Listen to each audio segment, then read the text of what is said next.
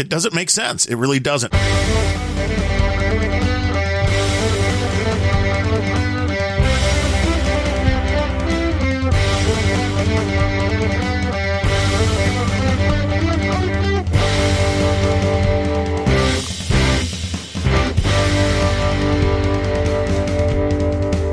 Oh, yeah. Welcome to Unrelenting episode number six.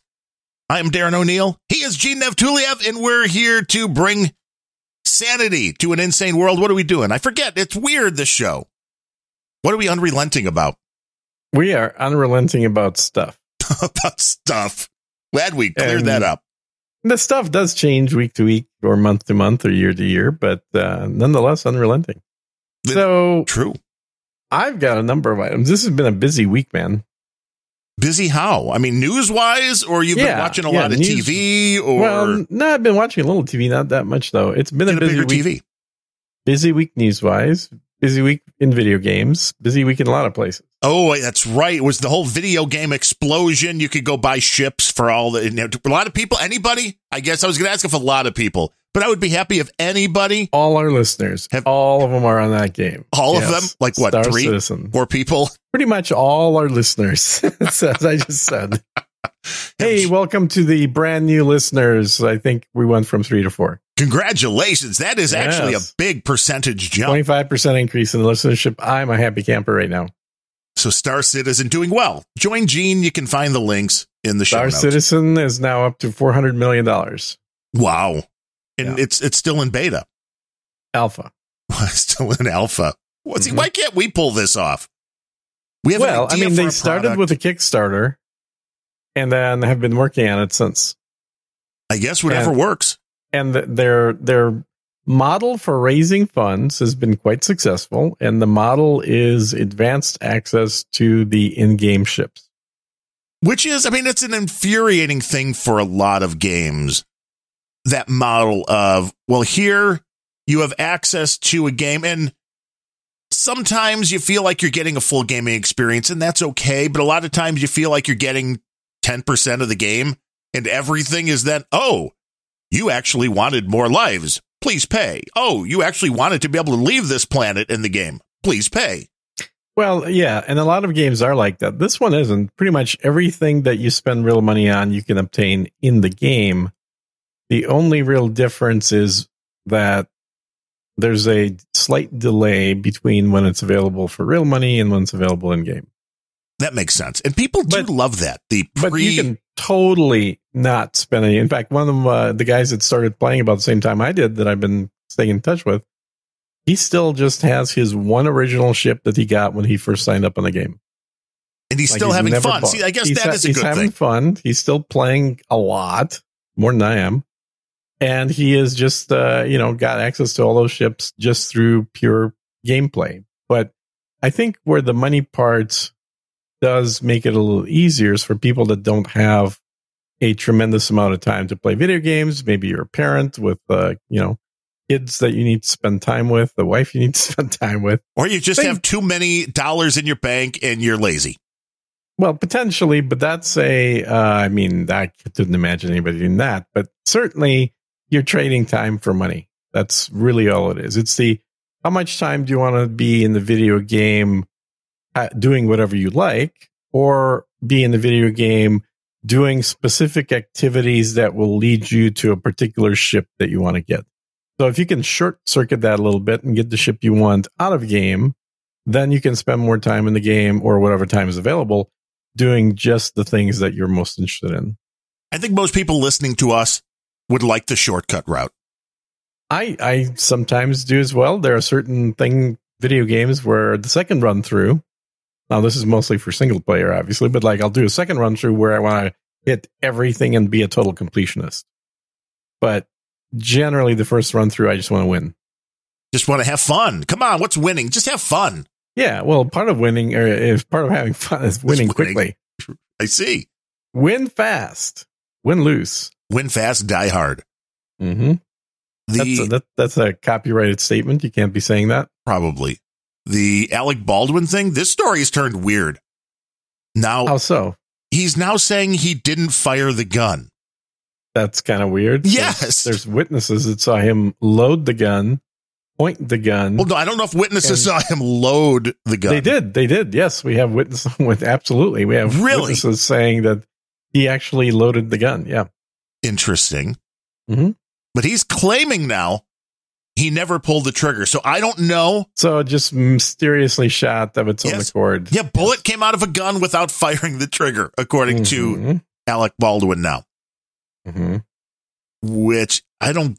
I Understand. think he's been sniffing his his own uh, opium for a long time, and I've kind of liked the movies that Alec Baldwin has been in, but he's never been a great actor. Uh, No. He's been playing the same kind of character. He's basically he plays the guy that never went bald in every in everything he's ever played. And damn him for that. It's the one guy. Yeah, it's a, well, it's a lack of testosterone is what it is. But Ah, it's the one guy sense. who doesn't who doesn't go bald, and it's there's always a role for that guy, and he's been getting those roles. I thought he did an absolutely great job in Glengarry Glen Ross, but that was also a great script. So it, it's um, there might have been other actors who would have done equally as good a job, but that to me is still one of my all-time favorite performances of Alec Baldwin is the the uh the who fuck who the fuck are you speech in Glengarry Glen Ross. Well, you need like a top 10 on locals of your favorite Alec Baldwin performances and why. I'd be hard to find 10.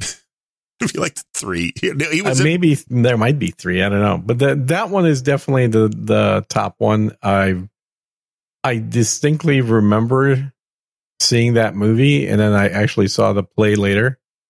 And uh it's it's a very well written piece. And the that particular version that was in the movie uh had some of the best acting ever. now, in the case of this movie, this shooting, this was a revolver we're talking about. This was an Mhm. old Yeah. west, so this isn't like we're dealing with a modern gun that Right. we know there have been cases recent, well, relatively recently where guns, you know, have been dropped by law enforcement and gone off. Right. Not that easy It's- to do it- with the revolver. The the particular revolver he had, I think, was the Colt Navy. Uh, I believe that's what I saw somebody talking about, which is a single action revolver, which means it has to be cocked. so it's almost impossible to accidentally fire it. You can, if if if it's not cocked, you can pull the trigger all you want, nothing will happen. Now, so if it wasn't cocked and he didn't pull the trigger, hmm how does a bullet come out of that? It's literally impossible. That- That's what I would think, but that is his. If if he pulled the trigger and it wasn't cocked, it's impossible for the bullet to fire. Going to be an interesting case. He had to have cocked it, and I believe there are witnesses that say he did. Because even if the gun was heavily Now, modified, what he could have, what could have happened, and this is my one version of how he could technically not be lying, speculation G. is is if the if somehow the trigger was damaged, even though it's hard to believe because they were literally using this same gun for practice a day, day. earlier, Right. Or, yeah, maybe a day Yeah. earlier, but very recently. Yeah, exactly. So it was working. But if you cock the gun with your thumb on a single action, especially those old designs, it is possible to hold the trigger in the firing position and then simply let go of the hammer. And as the hammer hits uh, the bullet at that point, it will shoot.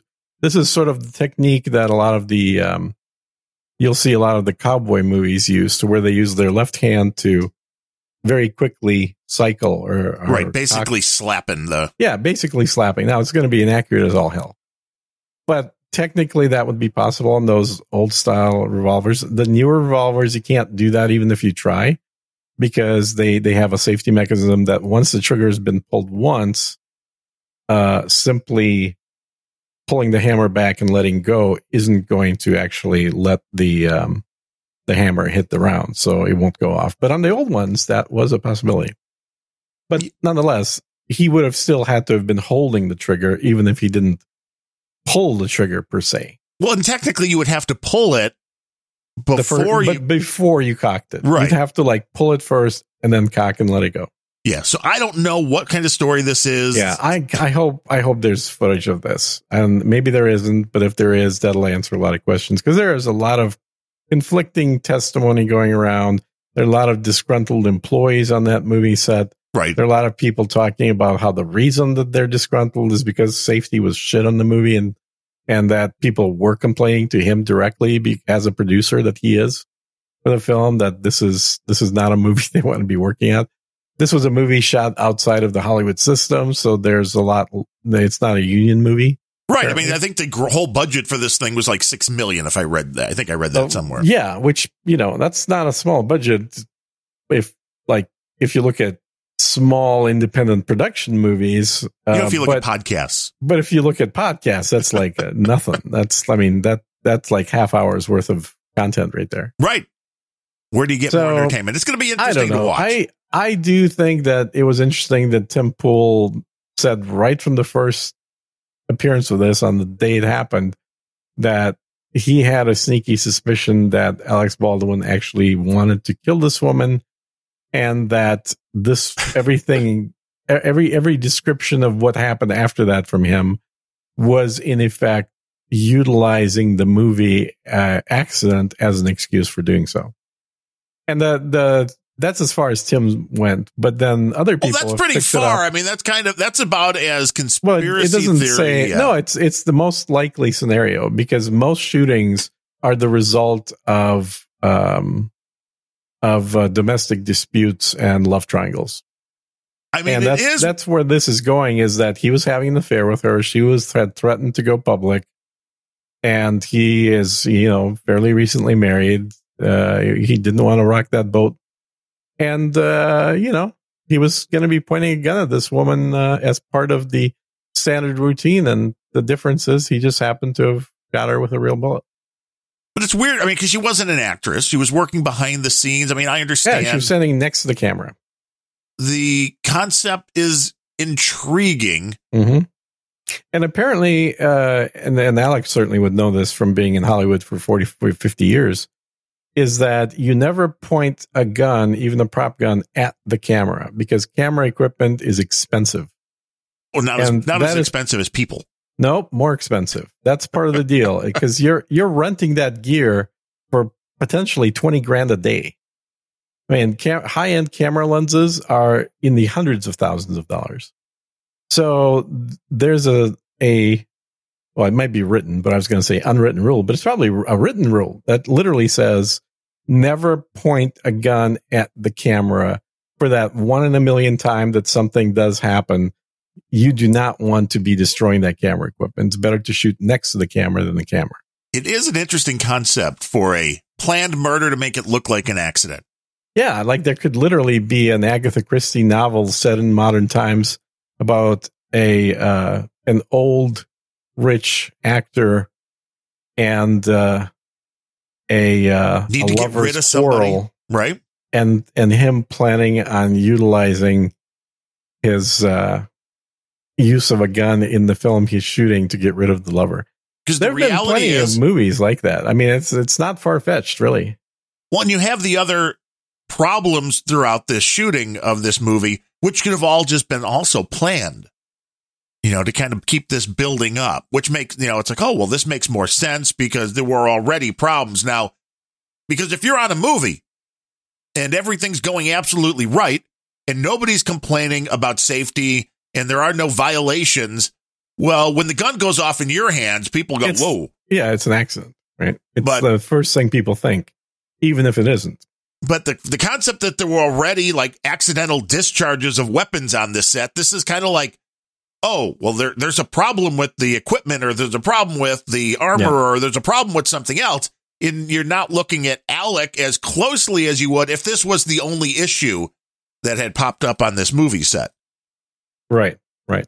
And uh, his little impromptu interview on the side of the road, I don't know if you watched that a few days after the shooting with his wife, where there were reporters riding behind them and Alec decided it was better just to pull off on the side of the road, talk to the reporters, not have them following them.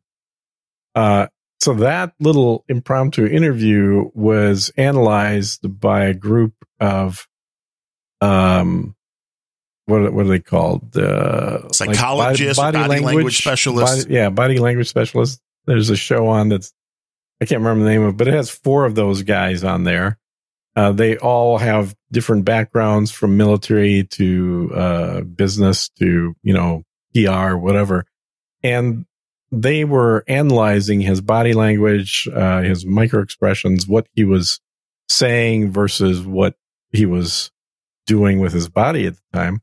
And it is extremely evident that Alec is clearly hiding a secret here and that uh, his his little half smiles and places where they don't belong and things like that are betraying the fact that there's a lot more to this story than what he's saying. His what his his explanation of what happened doesn't jive with what his face and body are saying. Which certainly doesn't make him guilty of murder, but this is the problem if he was having an affair with this woman or something like that, where you know investigations he's got a, he's got a reputation for being, being a bit of a womanizer on sets. And we are now in that society where everything you do and everything you say, especially if you're in the public eye at all, and sure, Baldwin's B list, but that's still way beyond normal folk. And mm-hmm. all of this stuff is then able to be looked at uh, afterwards. It's not like, you know, 50 years ago, if there was an accidental shooting on a movie set, well, you wouldn't have 14 different angles of the guy talking afterwards and the ability to do this kind of micro look at what's going on. And, you know, I don't know if I give full credence to this concept that you can read all of this stuff, but there are people that seem to do a pretty good job of it. I mean, sometimes I think it's more just guesswork, but it's it's an interesting world we're living in now because everything mm-hmm. you do is public. Everything can be seen by people across the globe, which means, you know, even if nobody locally caught up on something he did during this interview, well, somebody in Bangladesh watching Mike could be like, oh, well, did you notice? Look at this on his hand here. This is weird. We didn't notice this before. And you basically have an internet full of people that want to be uh, crime investigators. For better right. or for worse, this leads to some interesting conclusions. Yeah. Yeah. Uh, yeah, I agree. I, I think there are more. I mean, this guy's used to being in front of the cameras, but there are more more cameras and more ways for people to go beyond opinions today than there has ever been. And he now probably thought that he knew how to play the camera. He probably thought he was a better exactly. actor than he is. Well, and it, uh, yeah, I'm I'm sure he does. I think most actors think they're better actors than they actually are. I think that that's pretty universal. But let's not hog the entire episode murder. on this thing. No, what do you got? We got a lot of stuff to cover. So, um, so first of all, uh, Australian uh, concentration camps uh, it's happening. It's a thing. Uh, there are, whether you call them internment camps, concentration camps, or COVID camps, they really amount to the same thing. They are places where the government rounds up people that they don't like and then sticks them in there without any charges. That happened in Germany and uh, it happened in, in Soviet Russia and it's currently happening in Australia.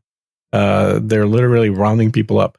There was also a story that, and specifically the one that I wanted to mention, was that there were three apparently youths, and I'm not sure if that means teenagers or just young, you know, early 20s folks, but it sounds like teenagers that had, quote, escaped from one of these internment camps. And there was a raid on a full on military uh, exercise to go find them and round them up and put them back in the concentration camp. Uh, and it is again, it's like you think, oh, you're calling it. It is a concentration camp. Literally, by definition, a concentration camp is where people that share some sort of a similar uh, characteristic, some similar description, are all put in together. That is what a concentration camp is. You don't have to have poison showers that, that spew cyanide gas to call it a concentration camp. The term concentration camp existed before it was used by Nazis. It just so happened that what the Nazis were doing, just like what the Australians are doing, and much like what the Russians were doing, is exactly that. They are collecting people that have a similar description and putting them together. Whether they were Jews, whether they were gypsies, whether they were homosexuals, whether they were uh, political opponents, or whether they uh, had not uh, taken a voluntary shot. right. Well, these are matter. all reasons to collect them. It doesn't matter what you call it. It is the result is you have an internment of people. You're it right. is is a yeah, and the same thing incidentally happened in the United States. We had concentration camps here for the Japanese. With, you know, they were officially called internment camps. But what the hell is the difference? Right on it's the, exact Coast. same thing. Most yeah. of America didn't have it, but the crazies on the the West the, Coast, the, the left coast crazies, absolutely had them because you know somebody that's been your your neighbor and a uh maybe a grocery store owner uh, that you shopped at, all of a sudden now you were suspect because they didn't look like you and they looked more like the guys that are at war with the country. And I haven't been following this as closely as you, obviously, in Australia. So this is now what? If you don't have the vaccination that, because I, you know, I heard talk, this was all mm-hmm. continuing to move on where they were talking about the fact is, well, it's going to get to the point where if you don't have the vaccination, you can't leave your house. Is this the people yeah. then that left their house Oh yeah, yeah, yeah. Uh, people that left their house or people that were traveling, and this is happening in areas even now far removed from the cities. These are like you know in Western Australia, which is got a population density of probably less than Kansas. You know, it, it's it's literally happening in the entirety of the country, and there are multiple camps. There are camps uh, all over the place, uh, but in this particular case, the uh, uh these kids. So let me finish the story. This makes this so damn crazy is not just that they were in the camp, not just that they uh, had escaped and right. the, the military was looking for them and rounding them up, but that they had tested negatively in the camp. They were not carriers or infected or any of that bullshit with COVID, which is essentially the flu. They, they literally didn't have the flu. And so what is the government doing? They are rounding these people who didn't want to get it, an injection of some garbage into them and then bringing healthy people into into an internment camp full of and designed for people that uh, are less less susceptible, according to government at least, of fighting the infection off because they didn't get the vaccine. It's it is so goddamn backwards. It's it's sort of like you're taking people that are not infected and bringing them into an area full of infected people because they don't listen to what the government tells them in order to avoid getting infected. Welcome to COVID insanity. That that is literally insanity. It's like that kind of logic cannot work. Eh, you're you're punishing somebody for not doing something that should help them by ensuring that the thing that they are trying to, that you would like them to avoid as the government, in this case, COVID, by ensuring that you stick them in with a bunch of people that have it.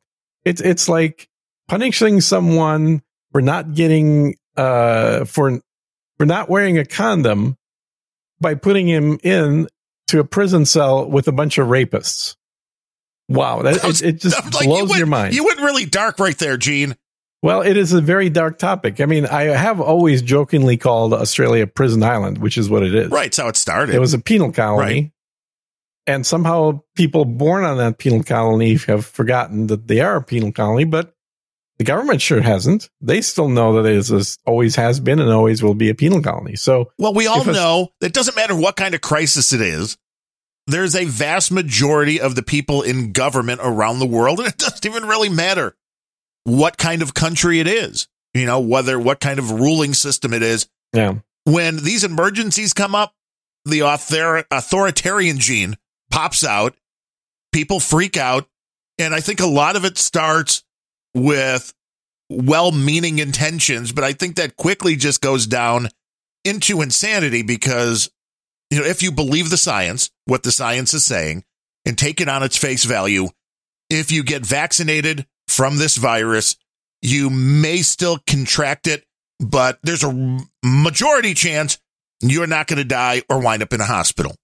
Now, at that point, as you said, why are you taking the unvaccinated people and throwing them in a different It- location? They're not. it's almost like more of a somebody just wanted to move the people that were the most at high risk, like seniors, and then stick them all into a single housing unit that has people that are already infected. Right. Was this like a measles party, you know, when you're a kid or a chicken pox party where it's like, well, you know what? Here's what, if you don't want to get vaccinated, we're going to get you sick and then we can hit her herd immunity, which is a very nefarious way to Oh look yeah, at that's this. right. New York did that, didn't they? That's how they killed off all the old people. Yeah. Cuomo, baby. Yeah. Allegedly. So Australia is now trying to do that with the young people. and that may be the case. And if, if that comes out that that were the intentions, then of course these folks are going to have a lot to answer Yeah. to. So you think I went dark? Well, how is this not playing into the whole uh Schwab the the the big reset? I well, mean, it's all playing into a one world government ordeal. it- yeah. it's demonstrating what they've wanted for a long time. And uh, what they wanted is to get control back from the serfs and go back to uh, a time when only the people that had the land, the landowners, the landlords, the lords, and the uh, various, uh, you know, other titles that they put on themselves were the ones making decision. And the regular people, the the serfs, the peasants, they just do busy work. They make sure that They do that the podcasts. fields that well, they I don't know about that, but they definitely make sure that, that the lords have enough food and enough uh, stuff to live comfortably. That's what the big reset's always been about. And what we're seeing in Australia is, I think, a crazy extreme example of people who have lived in prison their whole lives without realizing it, all of a sudden being reminded that yes, you do live in prison and yes, you are an inmate, regardless of whether you were born an inmate or whether you committed a crime and became an inmate, you are and will always be an inmate. Now, do you believe the people in charge in Australia actually know what they're doing, or are they being manipulated by outside forces who are giving them the same scare tactics of, oh, COVID's going to wipe everybody out if you don't do this? And Well, so is there really a is there a difference between somebody that is doing this for their own benefit versus somebody who is so stupid that they buy into these lies? the end result and is the same? The end result is exactly the same. I don't hold one of these less guilty than the other. Ignorance is not going to get you off of the uh, firing squad line if and when that comes. Now, this concept of this new variant, the Omicron variant, is hilarious. When the doctors that are treating it, the first ones that notice this in South Africa, are like, oh, well, the interesting thing is uh, people are tired for like two days and then they get better. Mm-hmm. It's like, shouldn't this be a rejoicing moment? Shouldn't this be the, wow, wait, this is the variant we've been waiting for. This is the variant everybody can catch, get the sniffles for a couple of days, and then maybe you hit that magical herd immunity and the problem subsides then. I, I really, it. I'm not saying this is actually happening, but it really feels like they're literally reclassifying other diseases that would typically have been called a common cold or flu. And I know, yes, they are different, and they're neither one is an actual disease. They're both just categories of of different types of infections uh, that all have similar symptoms. Right. But it feels like w- the word cold or flu is now becoming synonymous with the word COVID. Would you? Oh, I just got a little bit of COVID, and, and then people are going to get it every year, Right, just which is like they had probably the what's cold gonna and flu every year. And that's why I, I was saying from day one, why are we not just simply calling this a variant of the flu? Why are we treating this as some kind of a new disease that it's not? Because it was more severe, it seems, although I don't even know. It wasn't. It was less severe. More people died of the flu, and you can now that we're getting the data coming in from 2020, you can check back on medical records. because what was that see- really bad flu year? It was like 2013 or something. There was Yeah. one not It- that long There have ago. been many years where the flu, which COVID absolutely should have been classified as, where the flu has had really bad years and has had very light years. And the types of uh, people most susceptible are exactly 100% overlap with the people that are most susceptible to COVID. Well, which is why, as we talked about, the flu disappeared for like a year, which was Yeah. really weird. Yeah, absolutely. The flu was gone. It was literally gone. It's amazing. It's an amazing thing. well, That's what happens when you rename things.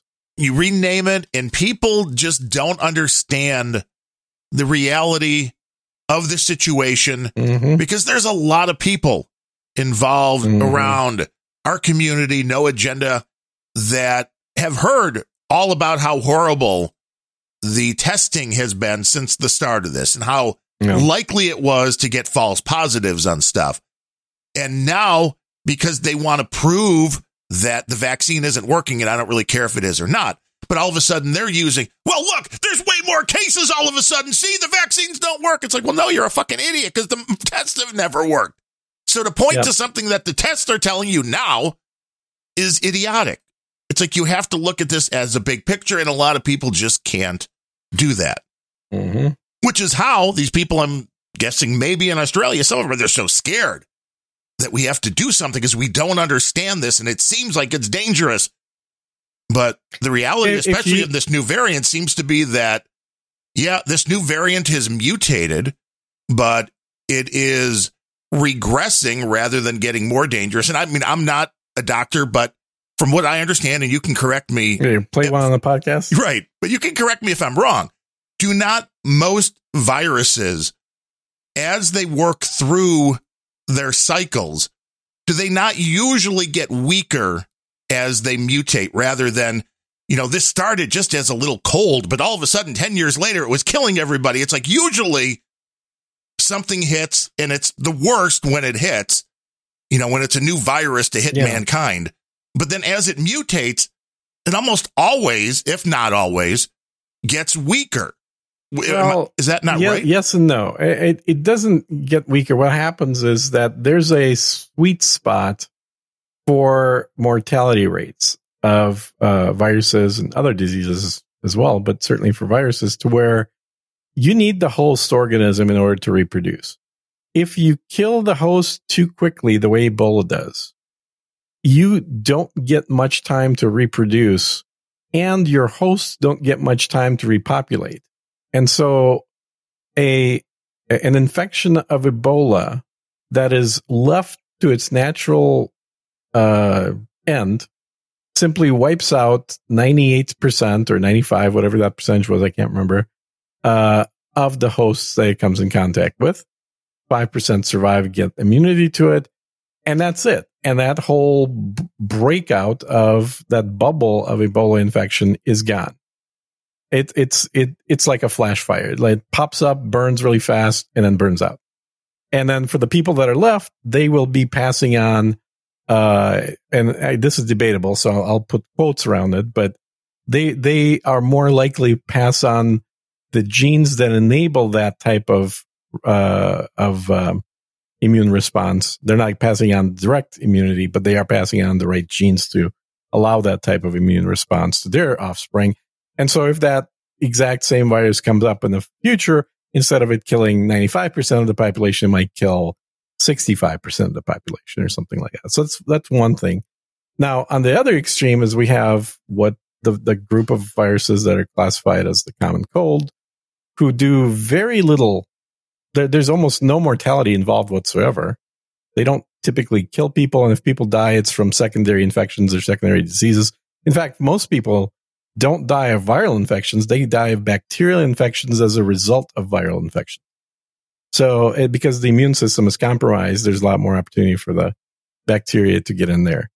Um, but in that type of uh, uh, a virus, it is really good at living because it, it barely disables the host and it can, you know, spread from one person to another 10, 150 people, whatever, it doesn't matter because it doesn't kill them. It, it, it simply uses their cells enough to reproduce to get it itself out to multiple other people um, before the immune system of the host has a chance to fully flesh it out, and then it moves on. So, Right. So the reality for the survival of these viruses, the less deadly they are, the better. exactly And from the- a survival standpoint, the viruses that actually hit the biggest populations are the ones with the lowest mortality rates. So people should be looking at this Omicron variant and the fact that it doesn't appear to be a severe one, and it should be a good thing. It's like it's just horrendous to watch the news and have all of these people speculating long before there is any data. Right. And be like, oh well, no, this this could evade all of the vaccines and blah blah blah. It's like, but you don't know. It could Well, do anything. It could, and it, I mean, again, if you look at the common cold, there is no vaccine for the common cold because Yet. there are so many different variants of the common cold that all get classified under that category, and they keep mutating, but none of them has a high mortality. And so, on the one hand, why invest money trying to research something that doesn't have a high mortality because it doesn't really pose much of a threat? It Right. simply means you sneeze and cough for a few days and you're back good as good as before after that. And the other thing is, um, there because there are so many live active viruses within that cold virus category that are uh, constantly mutating. It's also impossible to create a vaccine. Well, I shouldn't say impossible. It's it's highly unlikely that we're going to create a vaccine that can target all the the individual strains of the common cold. Right, but we're uh, told that the vaccine for COVID is going after the spike protein, which the spike protein is exactly what the common cold uses, correct? I mean, that Yeah. was also something we were told right off the bat, which was Yeah. this this is the same protein the cold uses, but now you've seen a lot of the people on the anti-vax side that are like, "Oh, but it's it's the spike protein that's really the dangerous part." It's like, "Well, that's bullshit because if it's that's the dangerous part, then what's the difference between the spike protein and COVID and the spike protein and the common cold? Because if I mean, again, I'm not a doctor, I'm not a scientist, but from what I gather, the spike protein is a way for it to get into your system. It's not the virus itself; it's the delivery Mm-hmm. method. Yeah, I mean the way you can think about it is it the these spike proteins are they're they're binders to receptors. Um, so they're they're essentially keys. They are keys to open a lock, and uh, Right. So you can have poison going through your system, but if it doesn't have a way to get into your cells, then it's not going to hurt you. absolutely. But the reason that they're keys to open locks is because that is also the method that your body and your cells actually are, use to transport a variety of uh, uh, raw components, uh, you know, into your cells. So you your cells have to have a membrane to keep uh, the bad stuff out, but they have to have a way to bring the good stuff in Makes sense. and and so there there has to be a mechanism that allows your body to send little little packets little uh, bits of uh uh of different chemicals into your cells in order for the little factories inside the, the cells to keep working uh, and the mechanism to do that is essentially by having this sort of protein key there's really cool videos of this stuff by the way on youtube uh, if I can manage to find them, I will stick a link in the uh, show notes. But that demonstrate just how this stuff works. That were they're they're models, but they're models based not off of theory, but off of electron microscope images. So they're they're basically taking real images that are happening at the molecular level, and then uh, modeling them in 3D, so it's more obvious. So different things are different colors, and you know you can kind of see things more easily but it's it's a really neat system. I mean, if you look at the if you look at the uh, the mitochondria, you look at uh, the nucleus of the uh, cells, you look at the little little bits uh, that are micro machines, little tiny engines inside of each cell that make up our bodies. It's fascinating stuff. It's really amazing. Yes, we are beautiful, crazy, complicated creatures. Yeah, not even that complicated, but but certainly very interesting to look on that level. It's almost as if we're we're these giant robots that are walking around and then inside of us are little small people size people running around like pushing levers and moving things and Here's there's this whole controlling colony of the giant stuff going on. Yeah. yeah, literally like millions of people inside this one robot that's doing robot sized stuff. And that other giant robots only see the robots. They don't see the little people inside. So it's neat stuff. Um, I I've always enjoyed uh, reading research about it, watching videos, just learning as much as I could about it, all pre-COVID, um, because I I've just always loved it. It's it's fascinating stuff. Um, I've never like been particularly good at the uh, uh, the uh, the Yes. organic chemistry part of it. Yeah, the I was- I was trying to remember is- the word organic chemistry. I think I got a I got like a, a D plus in organic chemistry. Yeah, It sucked, but uh, but that certainly hasn't stopped me in in, in the uh, many years since that, in in learning as much as I could about it, and I certainly encourage everybody else to do so as well. But we got tons of stories to talk about, dude. What do you got? What else you got? I mean, my main thing this week was watching the Beatles documentary, so that burned like eight hours plus. Oh wow, That's Which was fun. I mean, if you like the Beatles, which Is this a recent thing or? well, it was the footage they used from the sessions that they did in 1969, which was the original Let It Be movie. Mm. But they actually had 60 hours of video and like 150 hours of audio available Mhm. from those sessions, and then they have now made that into and it calling it a documentary is questionable because it wasn't like they were interviewing people now. This was a fly on the wall look. They took bits and pieces of all of that footage Mhm. and created an eight hour story. It's not like you got a little bit of the video and then somebody today comes, well, and this did this, this, and this. No, it was like you were watching this going on, which Haven't we seen most of that already? Anyway.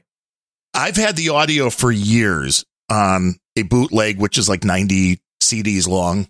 hmm So that's been floating around. The video hasn't really been out there, it, especially not in this quality. It was very surreal at first seeing the video because it's like, well, there's John Lennon and Paul McCartney young, and it's, Mhm. you would think that this would have been mainly done on scratch cameras because the amount of footage just that was out there. The restoration job they did was absolutely amazing. You know, even There's just a, there's incredible AI based video restoration that's done right now. I've I know I've posted a few examples on No Agenda Social of that, where they literally take hundred year old footage from you know the 1920s, and not only does they colorize it, but they move it to 60 frames per second using interpolation. They increase the resolution using AI resolution enhancement techniques. Uh, it, it, it literally looks like, I don't know if you saw the Great Gatsby that came out just a few years ago yeah, with Leo. Uh, with Leo. Yeah, yeah, yeah.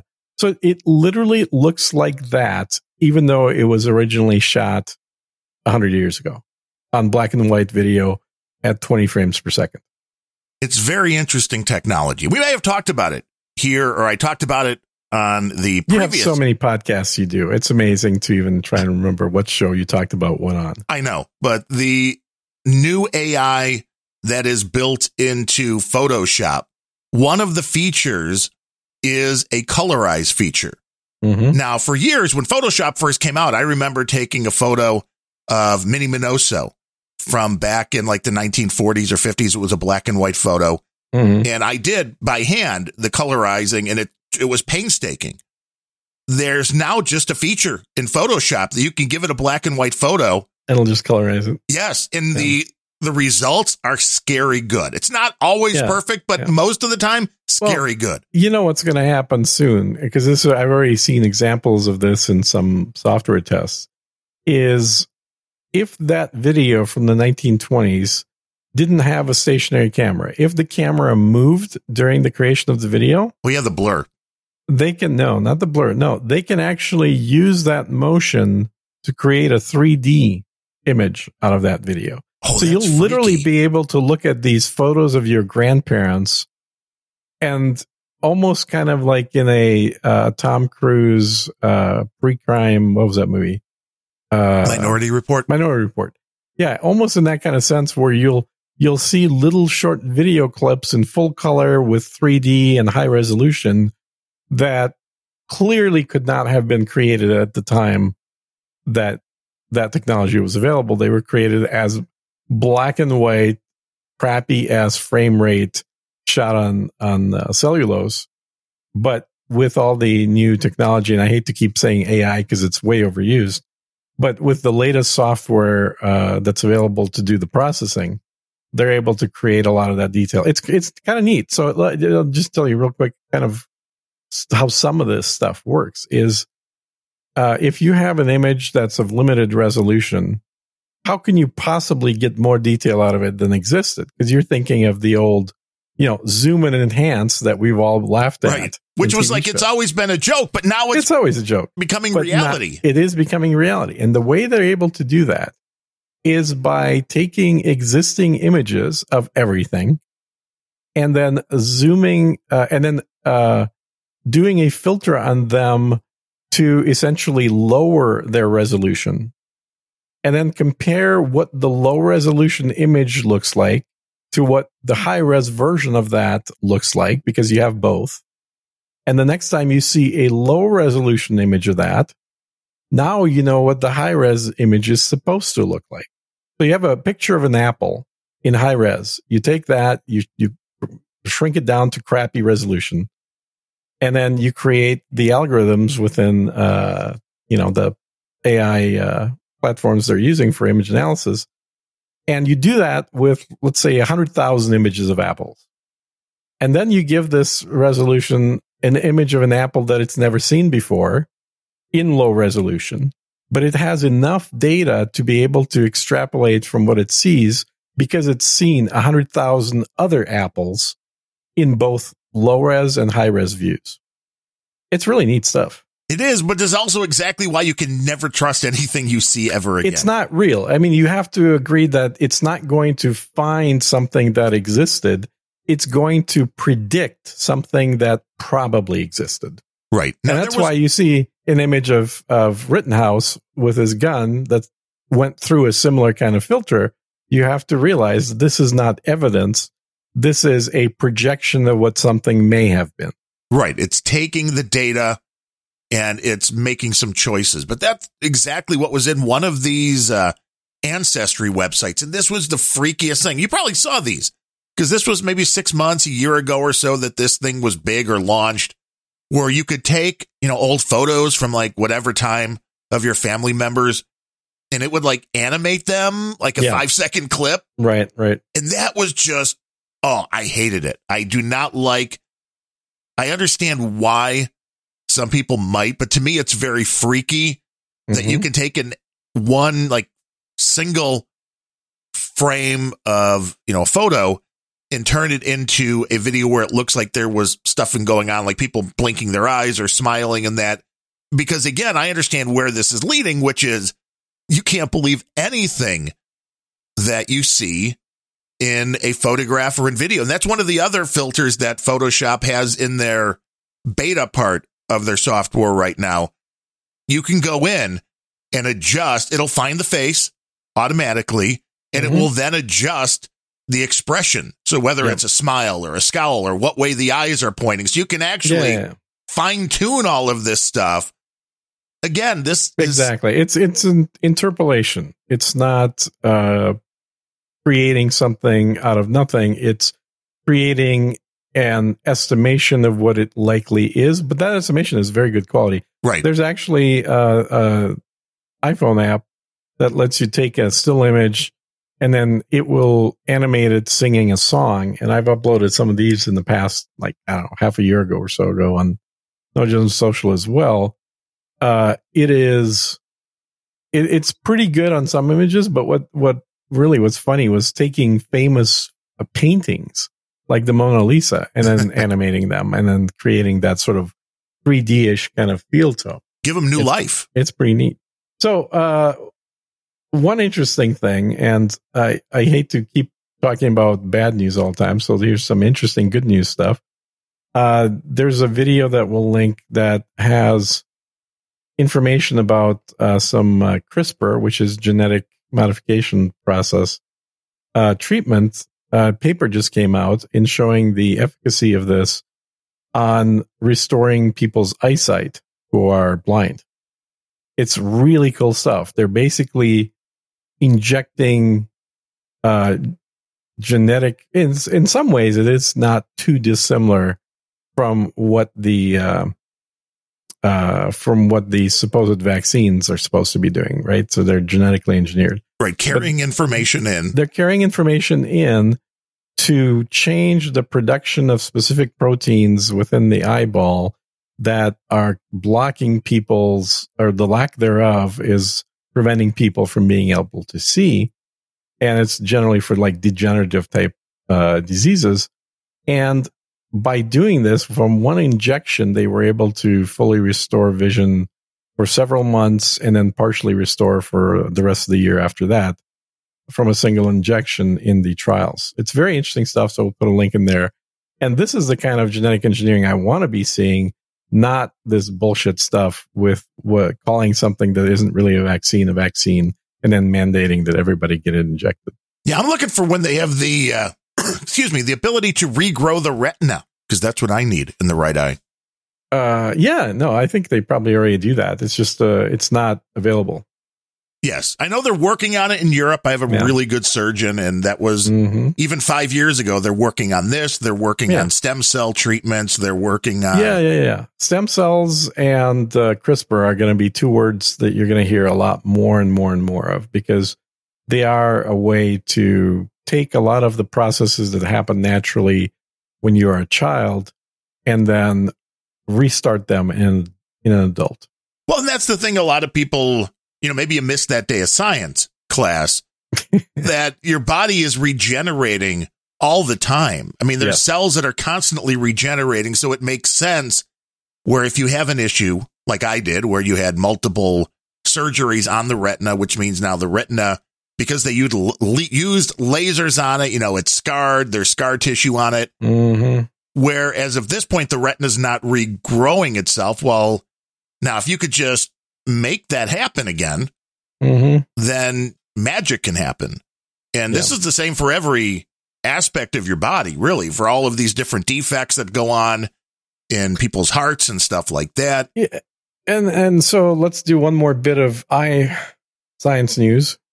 Uh, and that is that uh, there's been another paper that came out uh, that talks about eye floaters. You know what eye floaters are? Uh, yeah, that's the reason I can hardly read at this point. Yeah. So that this paper did a study to reduce eye floaters in eyes by introducing a protein that dissolves them with great success with like between a 60 and 80% success rate. Uh, and it, it allowed people that had, uh, you know, that were identified as having these eye floaters, uh, a way to see much more clearly. Yeah, and, because they are, they will cause shadows on your vision. For people mm-hmm. that don't have them, you consider yourself very lucky. Mm-hmm. Because I always had them in both eyes and it was very manageable. But when you lose the vision in one eye, then reading, as I said, stuff like that, when a floater goes by, yeah. Worst case scenario is you see a little gray bit that will eventually move out of the way but it also causes shadows and just things to blur up enough where needing that very, you know, in that very specific area, needing a sharp image, you just can't get it until the floater moves off. Yeah, and and that's something. So, do you want to know this the treatment? So, I'm assuming again, this is a needle in the eye. Nope. No. No. It's edible. Interesting.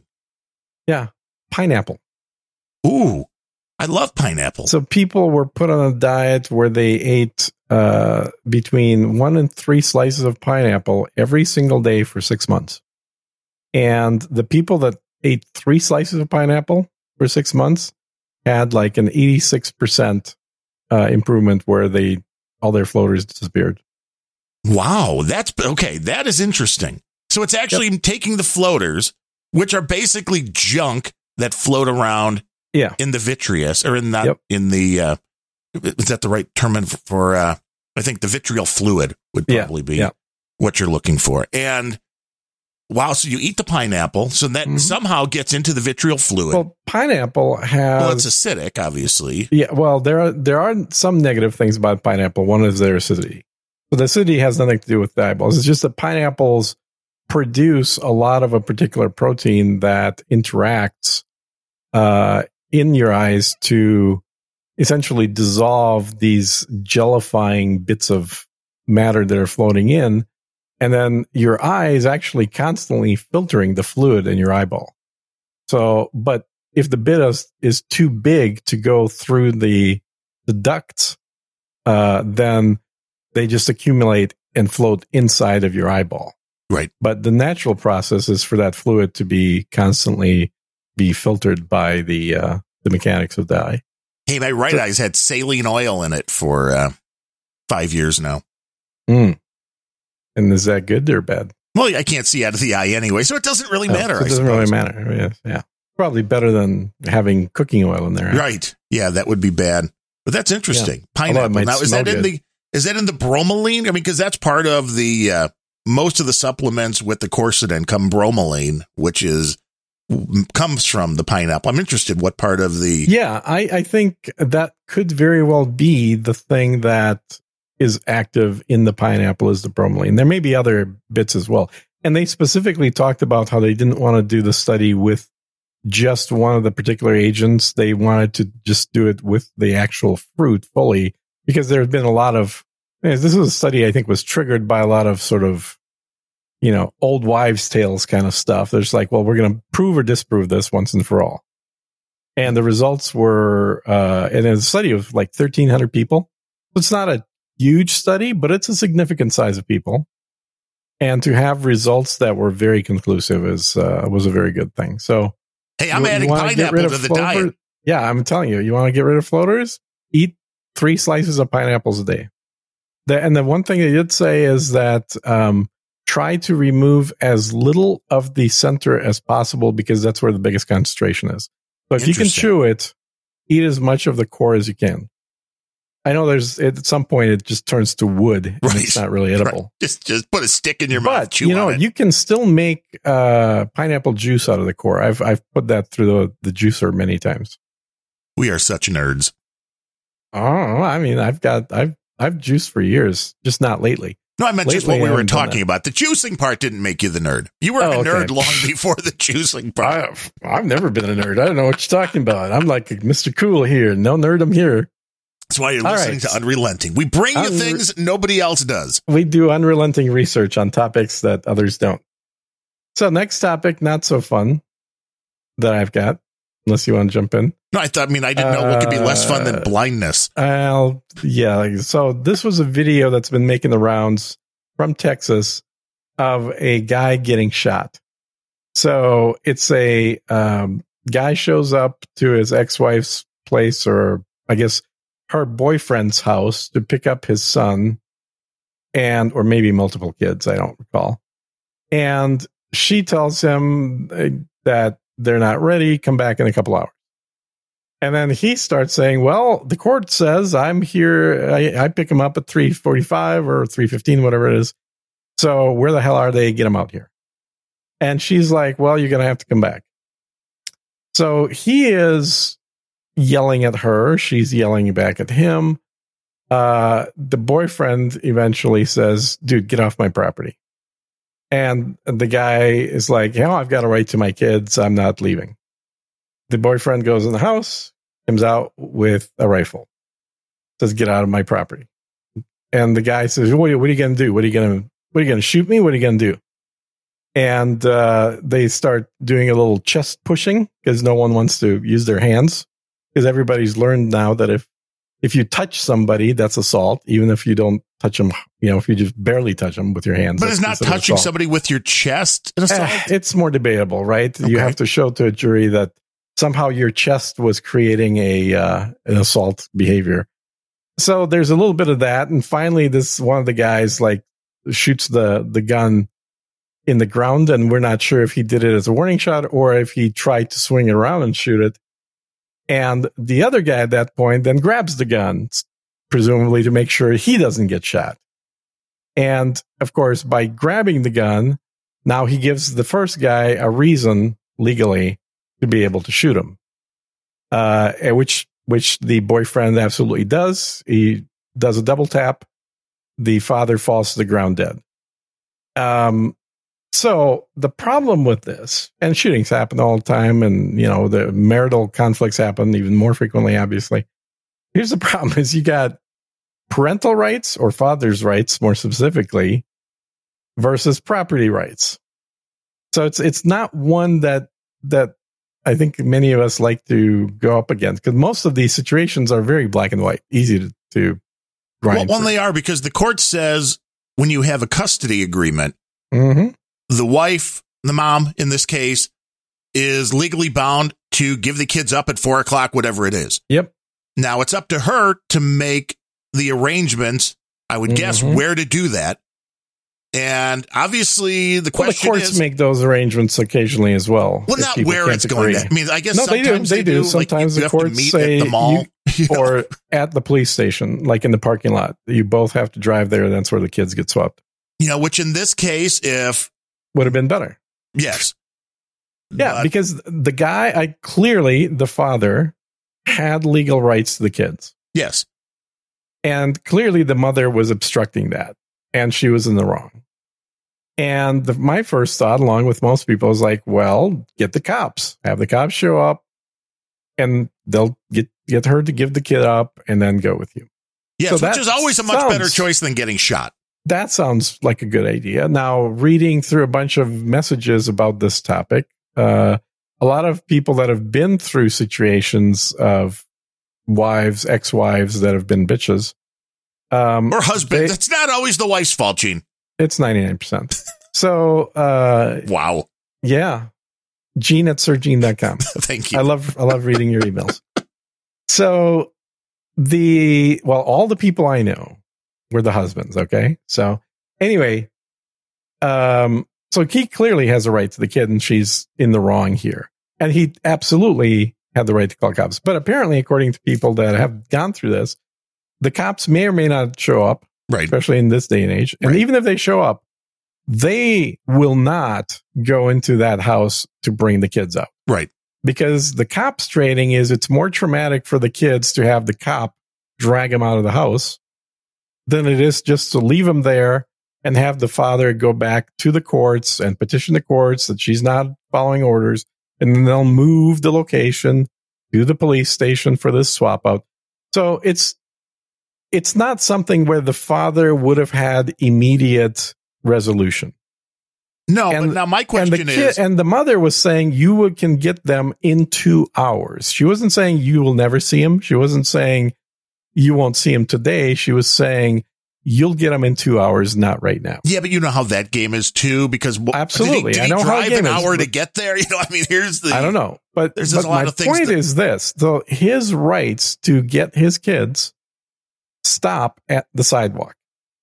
There is no legal Well, his right authority. to get his kid has no physicality. Now the question, No, it does. It absolutely does. He cannot be on private property to get his kid. Well, yeah, but he still has, has the right be to the kid, over. even if he can't go on the guy's property. Exactly. He has the right to the kid. The dispute here i- is, starts off with the kid, but when the boyfriend comes back and says, you need to leave my property because you're acting in a hostile manner, the father now goes from being the guy in the right to Well, so being you the have guy to in the define wrong. hostile manner too. no, you don't. If it's my property, Well, no, I mean, you get do. to define hostile. you No, you don't. For this case, Not in you Texas. have to. Not in Texas. No, you yeah, don't. but for the story, you got to know what was going on. Was hostile Well, you- manner everybody saying, can watch You're going to give me my kids now. he's or- he's yelling at the woman. He's yelling at her. He's twice her size. well, so, but hostile. yelling is now hostile.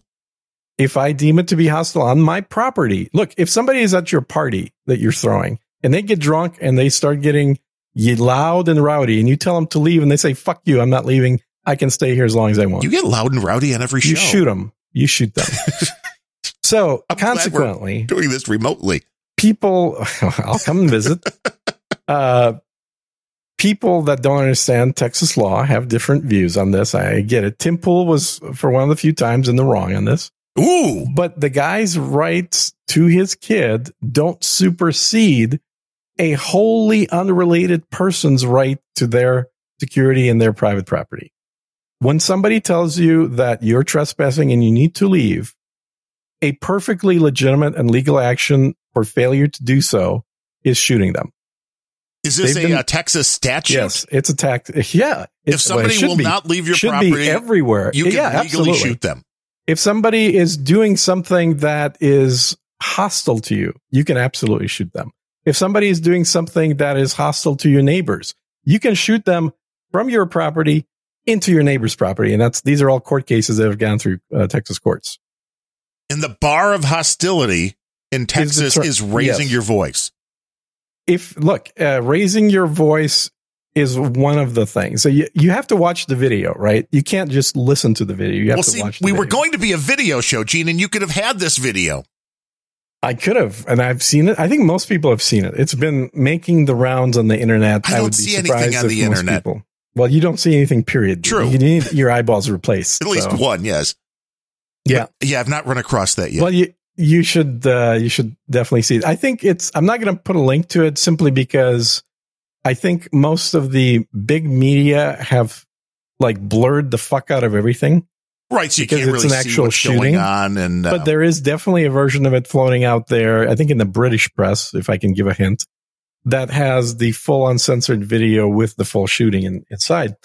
This guy does not get shot until after he grabbed the gun to try and wrestle it out of the first guy's hands. And at which point, then the owner of the property does exactly what he should have and uh, shoots a guy. Well, granted, it wasn't in Texas, but this is the Ahmaud Arbery case. Exactly. Well, not exactly, because this wasn't a domestic situation, but that was the case of Ahmaud Arbery. The guy got, had the gun. He grabbed the gun. They killed him and all Mhm. three of them were convicted of murder. So there's a chance that this guy is going to be convicted No, of murder. And That's uh, not going to happen. He he hasn't even been arrested. That's, see, Texas is weird. yeah, it's it's the way things ought to be. Your property is your property. If you're not breaking any laws, Yeah, but if- you have okay, wait, full but rights here- to defend okay. your property. But here's the thing. Okay. Say you're having a party. Mm-hmm. and somebody's not getting loud and obnoxious, but Yep. somebody comes out with a gun and shoots it. Now, then somebody grabs the gun and gets shot. Well, then who's going to jail and who's not? You know what I'm saying? This is well- uh, this well, who comes out with the gun? Who comes out with the gun? anybody. Anybody has Well, a gun and they just the guy shoot it into who the owns the property is the one that's allowed to shoot somebody. Nobody else is allowed to have a gun in uh, Texas. Then, if you don't own the property, And The person who owns the property gets to decide whether they allow you to have a gun on their property. well, if they allow you to, but then if you shoot it, which I would If think you would grab be an their gun and you're on their property, you've now committed a felony. is shooting Absolutely, a gun not an be. act of aggression? Maybe in this case.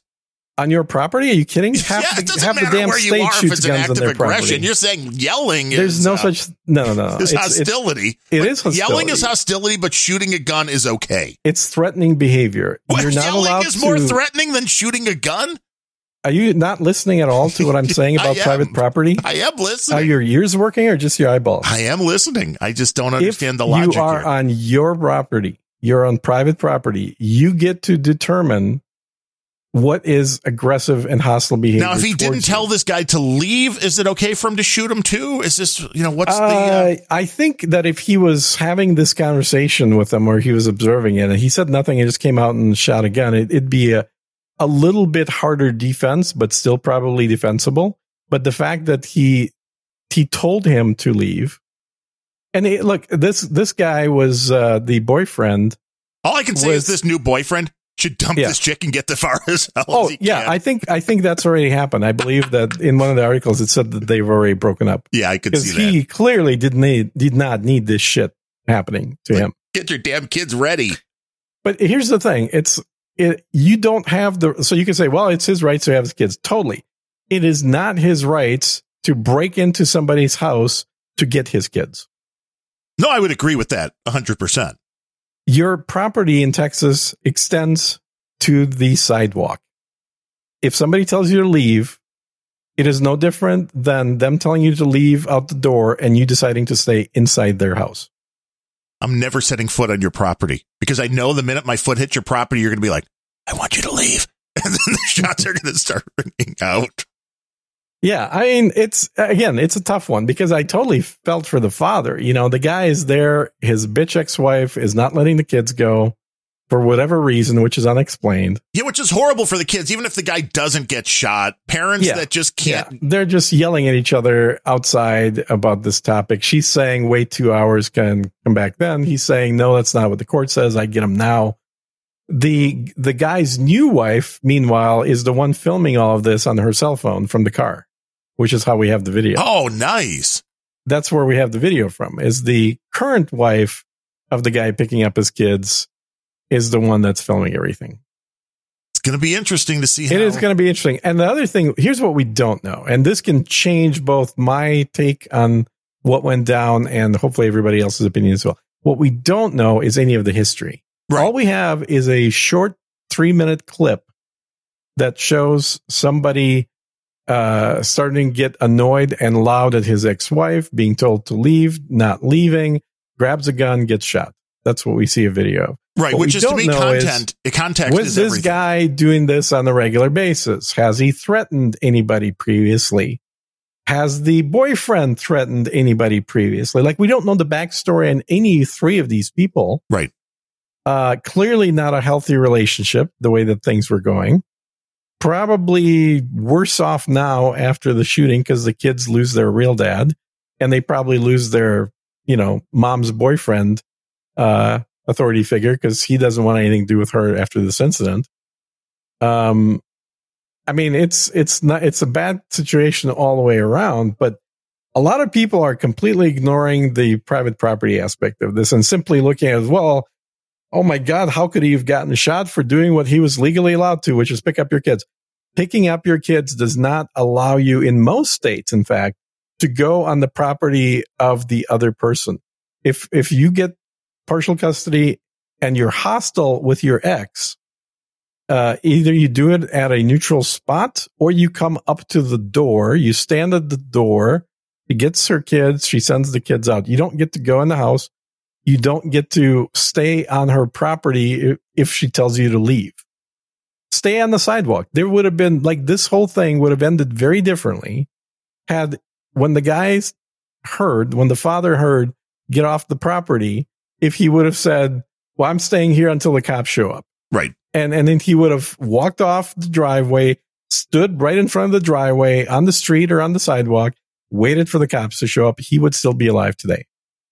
It's good advice to But not you- you- intentionally you need try to, escalate anything. And he absolutely did with his behavior. He, as soon as he saw the gun, he started walking into the guy, like towards him. Like, what are you going to do? You're not going to shoot me. Guess what? What, yeah. what do you think you brought that for? Well, yeah, you get shot and you're dead. Yeah, it's a really bad. Um, sh- See, again, I want the context of has Yes. this happened before? Has this guy been violent before? Because Yeah. if not, then bringing the gun out is a little. You're totally allowed to bring the gun on. Well, you're your allowed to, but it's a little extreme. If this guy Uh, had never yeah. been physical, never you know anything like that. You know, Yeah, if this was yeah. just I've got a gun and I'm going to show you I got a big, you know, big swinging dick, then that's one thing. Yeah. And if that wouldn't wouldn't have happened, then maybe this whole thing is de-escalated. Texas Also, has open carry. Anybody at any time can have a gun in their possession.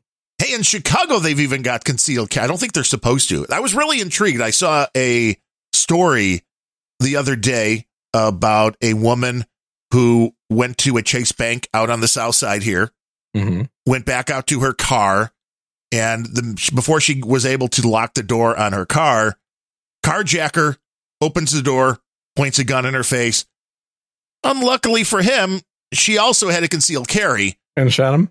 I, they don't know. They were, she thought maybe because it was point blank range, but he ran.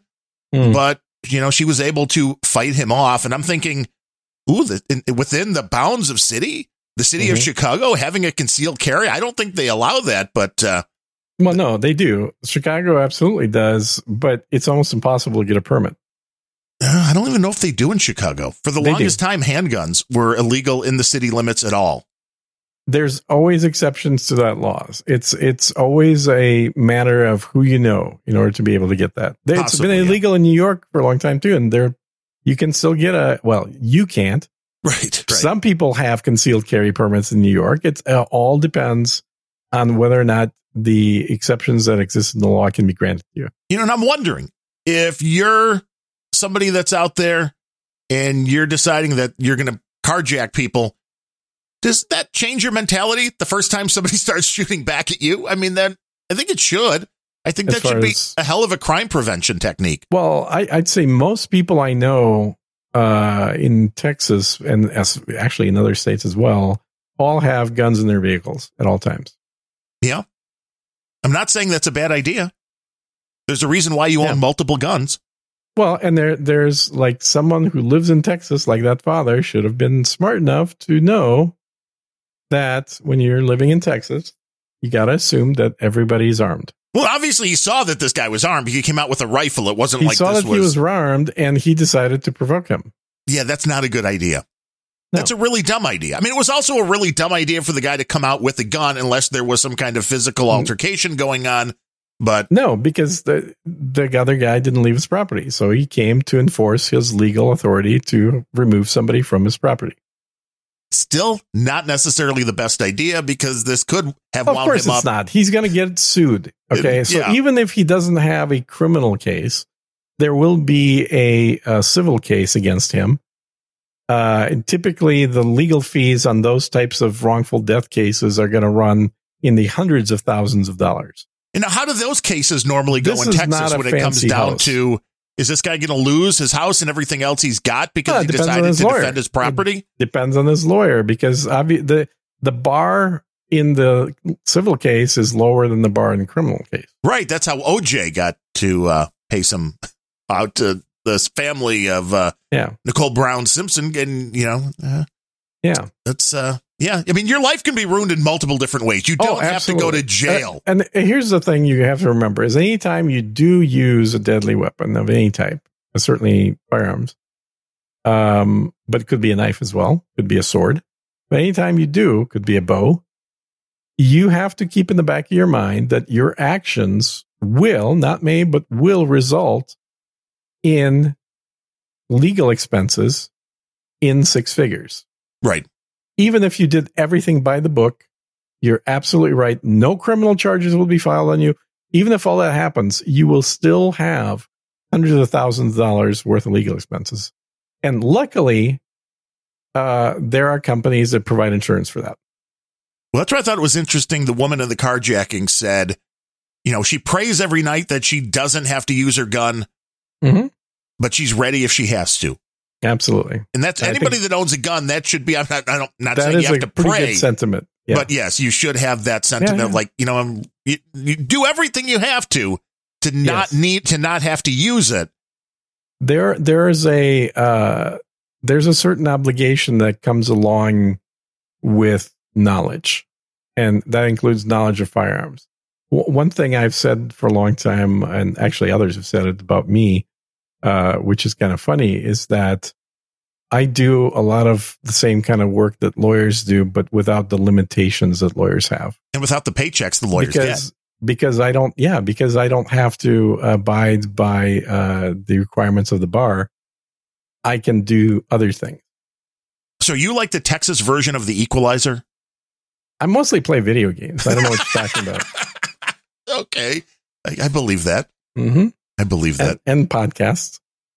I was I just picturing podcasts. you as uh, All right, next story. Yeah, yeah. Uh, Supreme Court is going to overthrow Roe v. Wade. What do you think? I don't believe that's going to happen until it happens, but this is only going to lead to court packing. I mean, if they can still pull this off before the midterm elections, hmm because uh, it's an interesting case. And people still have to understand how the system works in the United States and the fact that every state has different laws. This is not something that is universal among all 50 states.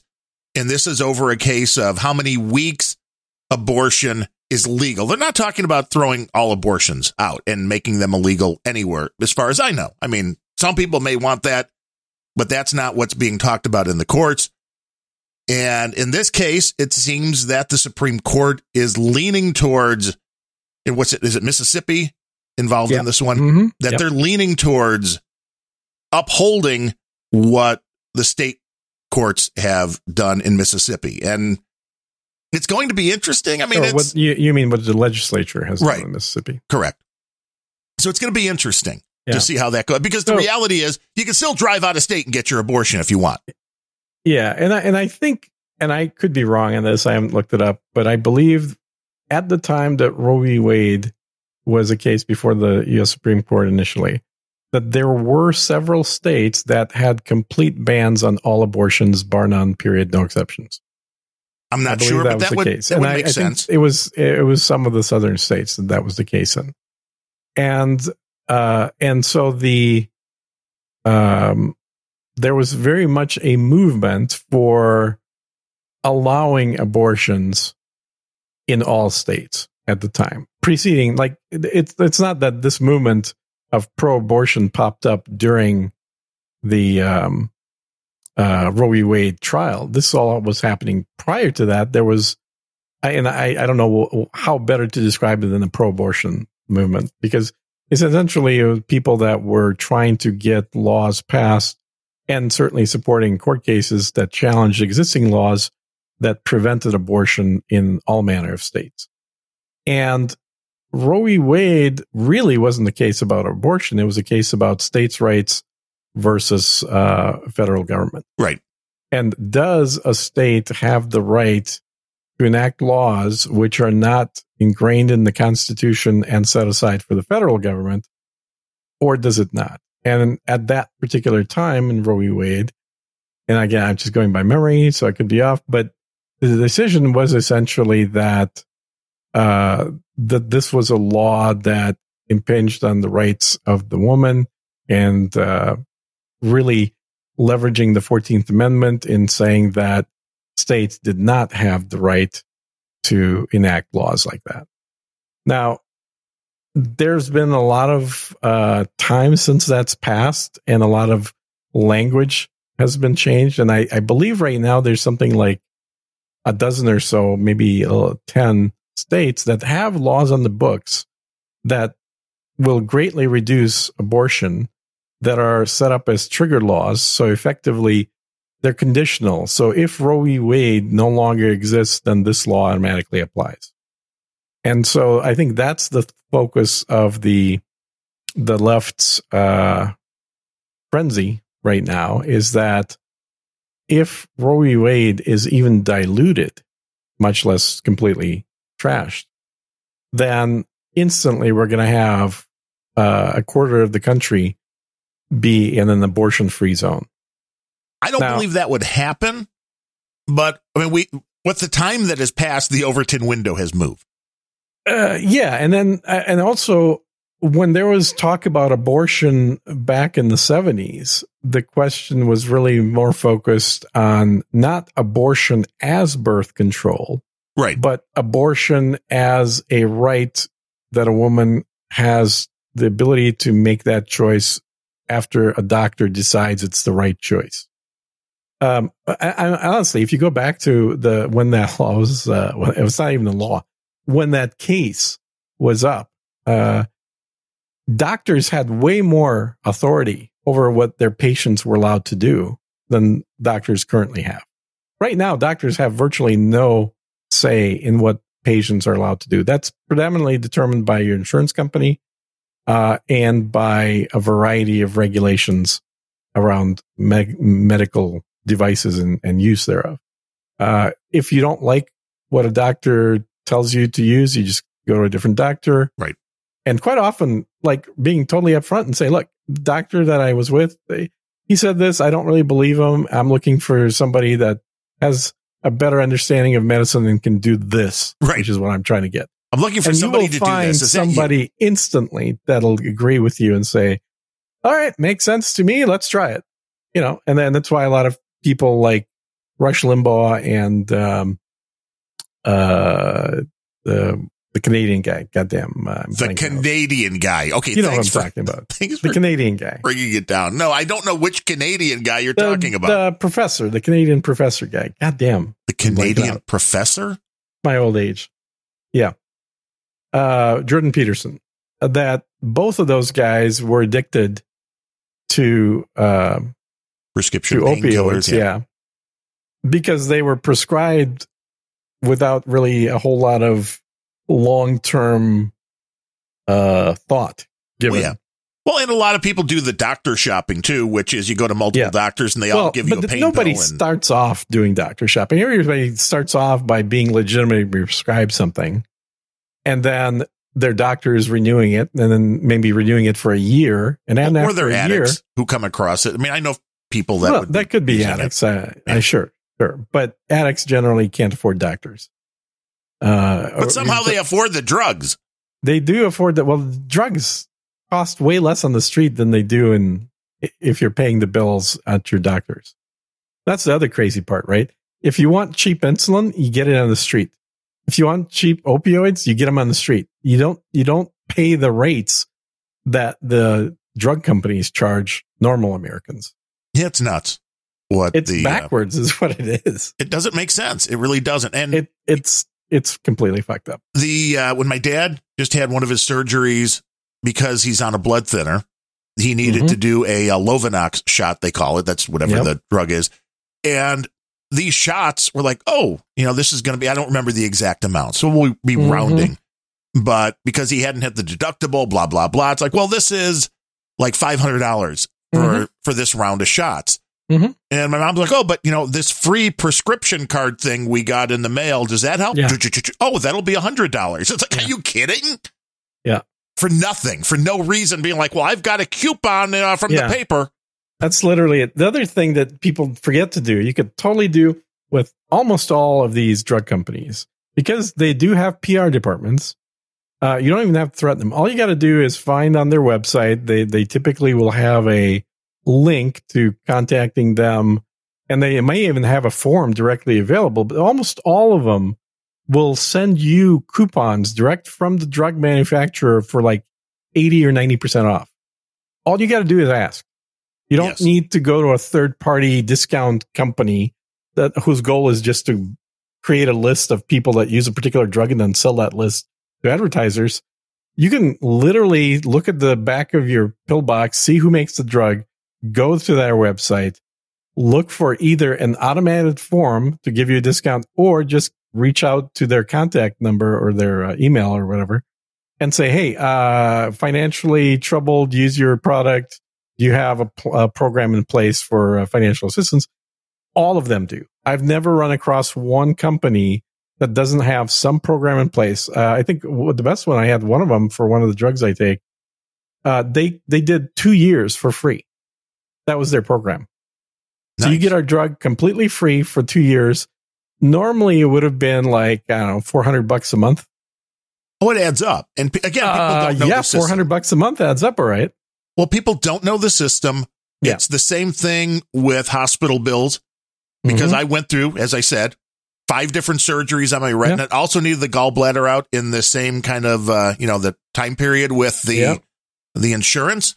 That's pretty common actually. With you have eye problems and gallbladder at the same time. The hospital bill, you know, we got the hospital bill in the mail Mm-hmm. and just went through the process saying, well, you know, I'm a poor podcaster. Mm-hmm. You know, is there anything you can do? I mean, interesting. Right off the bat, the answer was either 10 or 20%. Well, yeah, we can knock that off the bill. Mm-hmm. Right off Just, the bat. just for asking. Just, Just, for asking. just for making a phone call Yeah, yeah. and asking. And I'm like, well, you know, is there anything else? And like, well, we can send you some forms, blah, blah, blah. So they sent the Yeah. forms, filled the forms out. Mhm. And like two weeks later, got a letter back from the hospital saying, yeah, we've wiped your bill clean. Yeah. See? Perfect example, people. He's not even making this up. No, this is absolutely what people have to understand when you get any of these big Yeah. bills. You know, if you have millions of dollars in the bank, you're probably not going to get any help. But if you're yeah. an average person who, you know, these bills are a Yep. stress for you, Yeah. at the very least ask and go through the process. Most likely, your little bill that the hospital has for you, they can absorb it. Exactly. And they're they're planning on it. They know it. And there are plenty of people that that are of a certain bracket of wages, shall we say, that utilize emergency services, don't pay a dime, and they use them all the time. Yes. Well, yeah, you, you have a cold, so you walk into the ER. Mm-hmm. Mm-hmm. And then, how would you like to pay for this? Oh, I, li- I, you know, I live in the halfway house. Okay, so that'll be free. Yes. Congratulations. Yeah. So use, right, next use what you can. Yeah. Use what you can. That's the, and as everything that we talk about here on Unrelenting, knowledge is what you need. Exactly. All right, we can get that out of the way. Now, uh, next thing, uh, Putin talking about. Oh uh, boy, the KGB story of the week. The clock moving closer to the doomsday clock uh, to a nuclear annihilation of the whole planet. Well, see, we Uh, always thought it was going to be the USA and Russia, but now Mhm. we, that's China's moving in on this.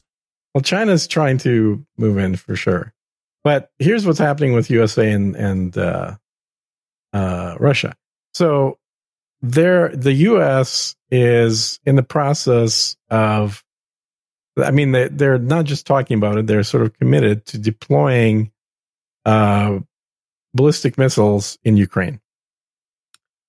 And Putin, in his uh, interview, was talking about how this literally puts the flight time of these missiles to seven minutes to Moscow. Yeah, that's very close. Seven minutes. Now, for those people that have studied history at all, you would remember that in the 1950s, Russia decided to put missiles in Cuba, which Yes. was 80, 80 miles from Florida, About seven minutes away. about a thousand miles from Washington, D.C. Yeah. And the response from the U.S. was essentially declaring war and uh, threatening uh, to annihilate the whole planet if that didn't get resolved. Um, so it's not a good position from a optics standpoint to be in to effectively be doing what communist USSR did in the 50s, now doing that in the United States. Well, I thought we were in a whole process of nuclear de-escalation. which apparently uh, we've also walked out of all those discussions. Interesting. Joe Biden wants war? It's amazing, right? Yeah. Well, maybe China wants war. Maybe China wants US to have a war with Russia. Maybe. Maybe. But, you know, Putin's very kind of calm explanation of the, this process is that if the US doesn't back down from this, if they continue on to this missile implementation, they're kind of forcing the hand of Russia to then equip the Russian submarines with the hypersonic missiles that was recently tested. So Uh, the- they, do they have the same stuff that this is what China just tested, right? Russia's got similar Well, technology. that's where where do you think China stole it from? I, you know, you're right. So if we've the- learned anything, it's that China can build anything. They they can build anything. They can't design just, it. They can't design shit. So obviously we're generalizing. I'm sure there's some Chinese people that can, but yes. but China as a general does not design; they steal. So these missiles uh, fly at Mach, Mach nine, which would place them in international waters and a struck strike time of Washington D.C. of five minutes.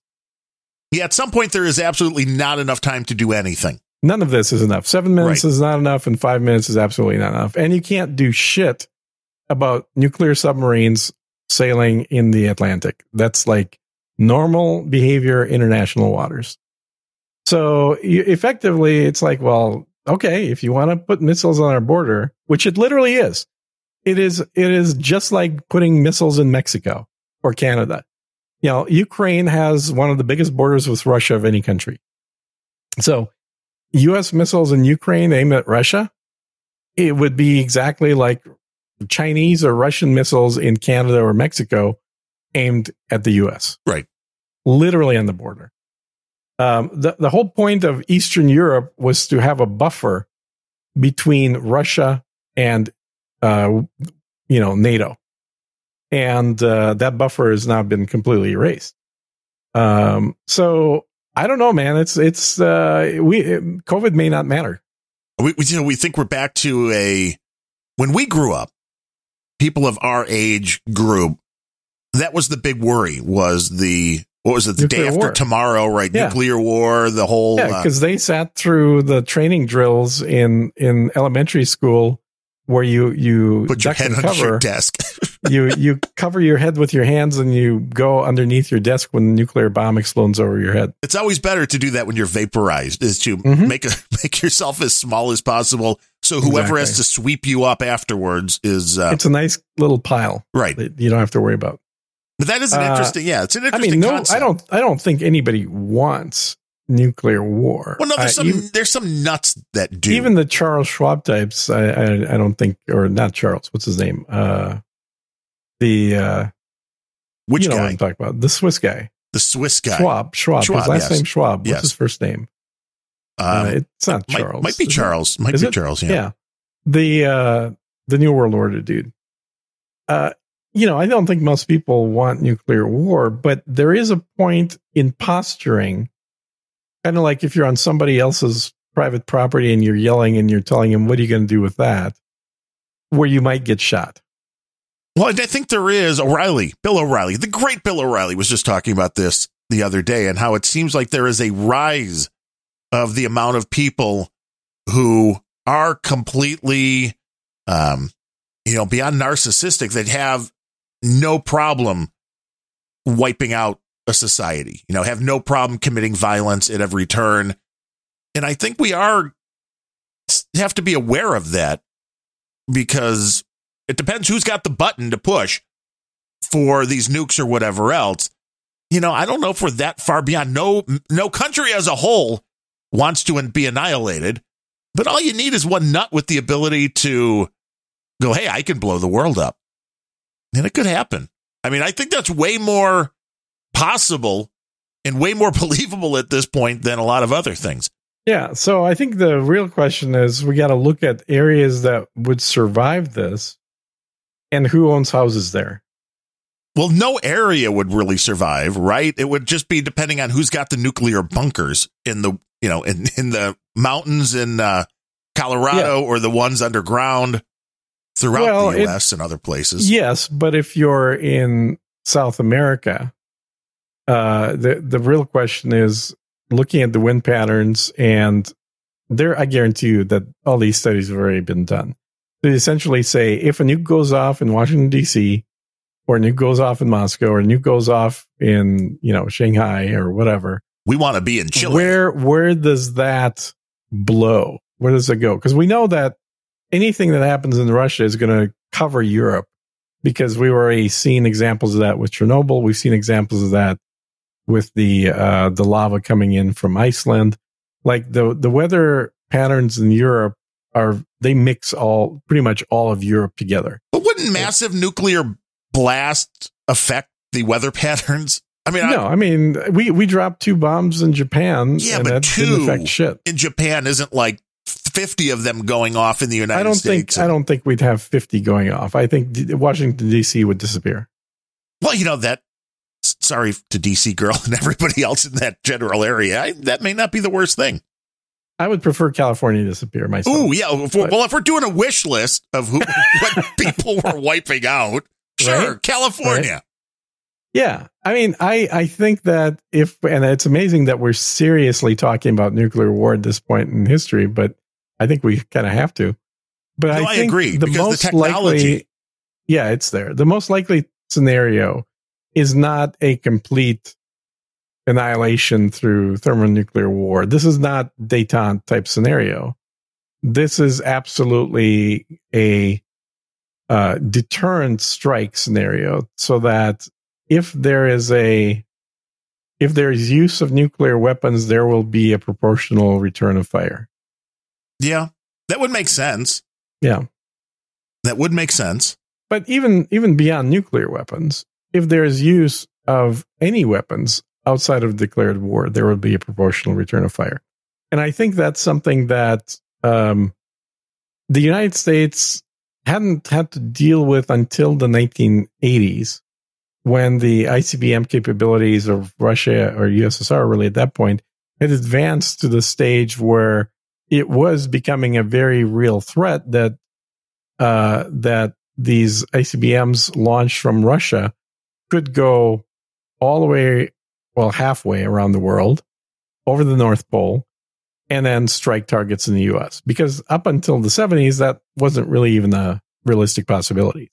There was not a whole lot of fear when you have the Pacific Ocean on one side and the Atlantic Ocean on the other side, and Canada, which is gigantic and empty north of you. So the US has been fairly isolated for a very long time. The technology has definitely caught up. The technology now puts those capabilities into a very quaint kind of uh, category because now the the distances can get covered by much faster means and the Star Wars that was making big headlines, if you remember, in the early 80s from Ronald Reagan. Right. Well, it's kind of like the dome, the Israeli yeah, the- dome. yeah, yeah, yeah. And it was one of the things that kind of bankrupted Russia because they did not have sufficient enough technology and were trying to spend a lot of money to get that technology to be able to circumvent the Star Wars satellite based anti missile technology that, as later turned out, never existed. I was gonna say It- it's kind it of like was- it was a concept. It was essentially a marketing piece with some uh, CGI video. Now, was this was- something they ever thought was actually? This is something I've never really. Oh, yeah. In researched. Russia, they absolutely believed that this was real. But did the U.S. Really believe they could build this and then weren't able to, or was this just a complete con that we I think there were two things that happened. I think it started off as really, for the time, for the early 80s, very high tech uh, marketing for defense contractors to want to sell real weapons that they hadn't built yet, but thought they, if they could get, get the money for them, they could build them. And then I think somebody's intelligent up in the government realized that, hey, if we just publicize the hell out of this instead of making it top secret military uh, defense contract proposals, if we let the proposals be public, then people will think we actually already have this. And that was a brilliant move. Right. We could fake some tests. We could leak some video. That's all you need. absolutely. And so, yeah, it- Russia absolutely thought that this was this was the next chess move on the great chessboard. Is that the U.S. is demonstrating that you can't retaliate, and that puts us into a much better position for a first strike. And that Russia, incidentally, um, always saw the U.S. as being a first strike initiator because uh, the U.S. has demonstrated that very clearly uh, in uh, World War II with dropping nuclear bombs. They didn't threaten to drop nuclear bombs; they dropped nuclear bombs. Now, how does this change the chess game when everybody has the ability to strike the enemy so quickly there is no time to defend? Yeah, well, what it means is that you you can no longer be perceived as doing a defensive large strike, meaning the the rationale for both USSR and the US in having a retaliatory strike that was disproportional. And what I mean by that is, you know, if there's one uh, ICBM that the US launches, uh, the USSR would launch all their ICBMs in response. And it, it was the same thing the other way around. If there was one Russian ICBM, we got really close to it. There's a uh, there was a story about this that that was declassified like three years ago or so. Just how close we got because there was an ident I what appeared to be an, i- an unidentified Russian rocket coming over the North Pole towards the U.S. that almost had the U.S. triggering a full nuclear la- launch. No, it was, it was the other way around. No, no, it wasn't the other way around. It was this way around. Well, that happened the other way around too. I did a whole random thoughts on this about No, the did you? Russian guy Yeah, yeah. that it looked like four ICBMs were coming in and it ended up just being a reflection off the atmosphere Mm-hmm. or something. And it was his job to immediately tell if anything was going on. And he had a gut Yeah, he- feeling. Yeah, and then I think it was a very similar story in the U.S. and NORAD as well. Is that it? Like somebody had to make the decision that this has to be a mistake. yes, this doesn't This make can't sense. Be real. Yeah, and they decided not to do it. But either way, um, We've come so close Like to the- annihilation so many times. the and now you start to wonder maybe we should have. Yeah. Maybe. So well, I mean, here, even in this case, if we're talking about the ability to launch things from submarines, yeah, which the does- U.S. does as well. The Right. U.S. has that. But Just- if you're the United States and all of a sudden submarines pop up and start firing ICBMs, yeah, they don't pop up. They, they you launch underwater. gotcha. But the ICBMs pop up. How do you know? I mean, you, you Mm-hmm. don't, you can't get a serial number. and Be like, are you Russian? Are you Chinese? Is this an Iranian? Well, and sub? here's the here's the thing is yeah exactly yeah um you don't know I mean even if you kind of know where the subs are what are you going to do about it you can't do anything about it you can't yeah you can't do jack shit about it so so the the difference with this is that now I think the conversation is more about proportional retaliatory strikes versus and disproportional and the the idea of disproportional was the idea that somebody launches a first strike, regardless of how big it is or how small it is, uh, and know that the retaliation will be disproportionate is enough to prevent anybody from doing a first strike. It's mutually assured destruction, right? That's what we all grew up with. Right. And uh, instead, the conversation now is about proportional strikes, which is uh, you have no ability to defend against a a directed strike. And the, and by the way, the reason you wanted disproportional was one, it was for that deterrent factor, right? And two, because you wanted to take out the rest of their ICBM sites, which would be a smart thing to do. So there was a counterplay to this by both countries at the time in the 1970s. Uh, the counterplay from the U.S. was uh, uh, from Carter was to place U.S. ICBMs on trains and move them around. And uh, the counterplay in Russia was to uh, put ICBMs on essentially uh, large military vehicles and actually drive them around and drive them into forests and places where uh, there are no obvious roads. And uh, it was all it was both for the same idea that you know that this prevents the other country from being able to target fixed sites right. makes sense for missiles. And I think that kind of came about as the technology shrank because originally in the early 70s, uh, the technology was so physically large that you couldn't really do that. Well, yeah, you needed the silo. I mean, you couldn't just launch something off a yeah. truck and get it halfway around the yeah, world. Like it's it's kind of like rocket launch. It's like you can't just pull up a vehicle, stand up a rocket and launch it. You know, that's going to go into orbit. You needed a whole launch pad with a crew and electronics and fuel and everything else in there. This so, hour of programming brought to you by Unrelenting Bunker Builders. exactly. interestingly enough, the V 2 rockets, the original V 2s that were used by the Germans against uh, England, uh, predominantly, but not just England, but the London saw a shit ton of them. Uh, they were launched from a mobile launch facility. So they were small enough but also the distance they're covering is small enough that they were essentially uh, trucks that kind of look like you know the cranes that have the jacks that go down on them. Right. Yeah, that's kind of what the V two trucks look like. Stabilize them and blow. Mm-hmm. Yep. So uh, anyway, that's what's happening in international news. Uh, the the the annihilation nuclear clock has ticked one second closer now. Enjoy yourself while you can. Forget about COVID. Worry that, about being okay. I mean, really, if you're COVID go, is a distraction. If you're going to go now, let's just assume that you had, you know, COVID was a disease which would basically, uh, you know, kill everybody, but mm-hmm. you know, over two weeks, three weeks time, or just being vaporized instantly. I'm going instant.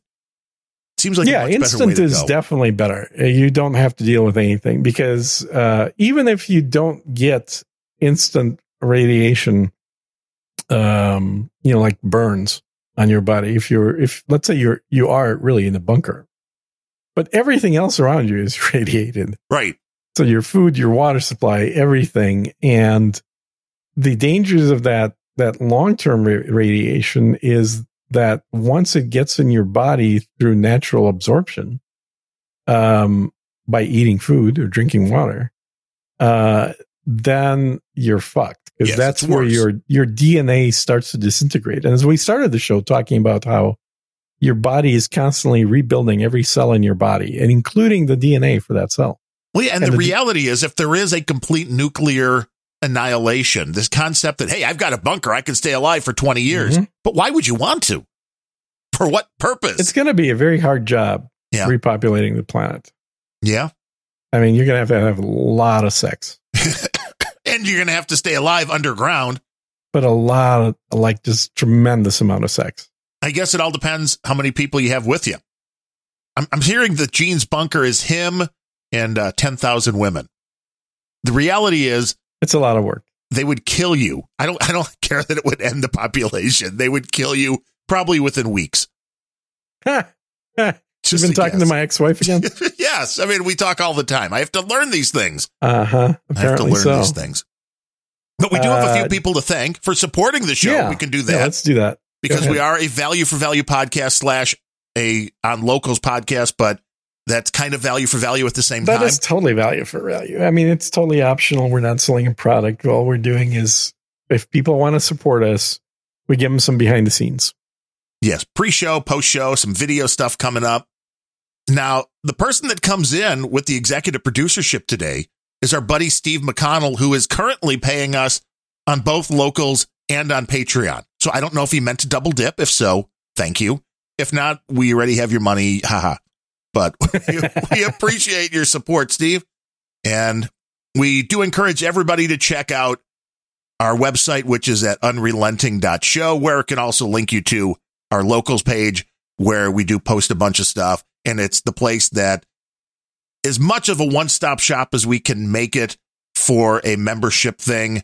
That's where you can go. You can still do the PayPal. You can still do the snail mail and all that. I know you, you tell me snail mail doesn't work and I'll tell you all about Jeremy Gertis in a second, but our buddy Chutakuki comes in with $10 and that came in snail mail and he makes it nice and easy because he sends a big check and nice. Single check. and he splits it up between this show, Random Thoughts, the Rock and Roll Pre-Show, and Planet Rage.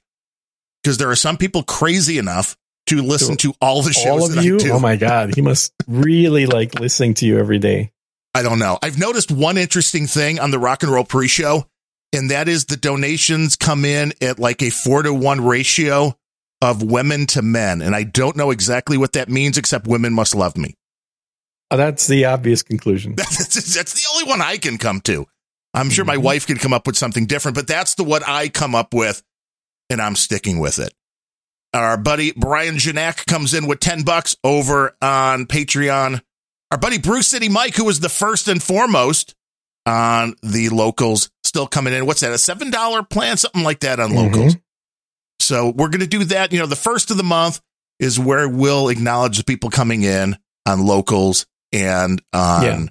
the Well, Patreon. I think people like hearing themselves be thanked for sure, but ultimately our goal isn't just to have big long donation segments, but because we need big long donations to do that, right. but uh, but to just continuously over the course of a month provide some additional content, some additional stuff, uh, and certainly anything that as soon as we're getting more into video, anything we do will be accessible through locals right on there.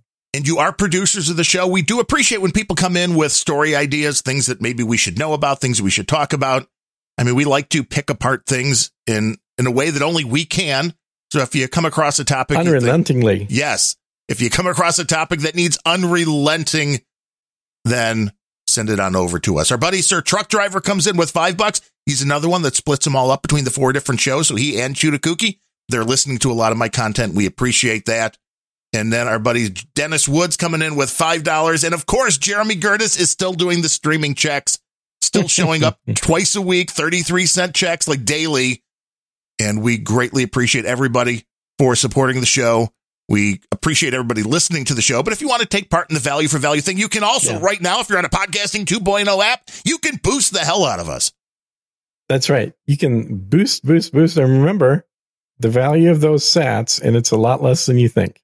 Yes, yes, it is. And I don't, I don't even have to check today's numbers on how much a Bitcoin is worth to tell you that whatever you think the sats are worth, they're actually worth less.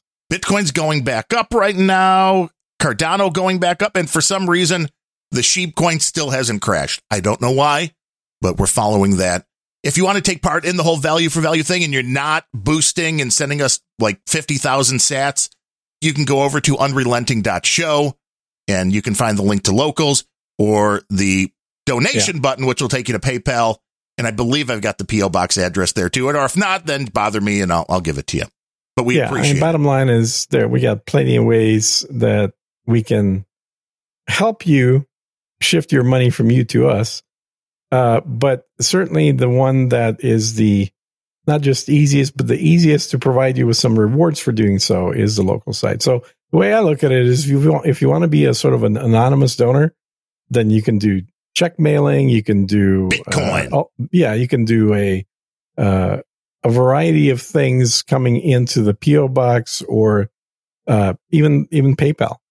But if you want to get a little more acknowledgement for what you're doing, you'd like to get some bonus stuff for helping contribute from us, all of that will be available for people donating through locals. Yeah, and it's more about building the community at locals because it is a very fixed thing. I mean, we've had people come in like uh, Cal from Lavender Blossoms, who does great stuff, came in with like 161 yeah. bucks on one of the last shows. Locals that would take him over a year to do that. So we're not trying to discourage that. We're just trying to have a place we can have a community where people can interact. And it also gives us the ability to provide the content there and do some things that we can't do otherwise. But the podcast is still going to be free. It's still going to be out there. And hopefully it all works out in the end. Yeah. And, and if you can't contribute uh, or you just don't want to because you're an asshole, that's fine too. You just keep listening for free. Wow. Uh, that we're not going to charge for the actual show ever. Uh, you can quote me on that. Uh, so it's really more a matter of if you want to contribute, uh, then you can either do it through the traditional means. If you want to then participate in the community and then also get, get access to some bonus material, then do it through locals. But ultimately, totally up to you. And it's the ability to do the bonus material.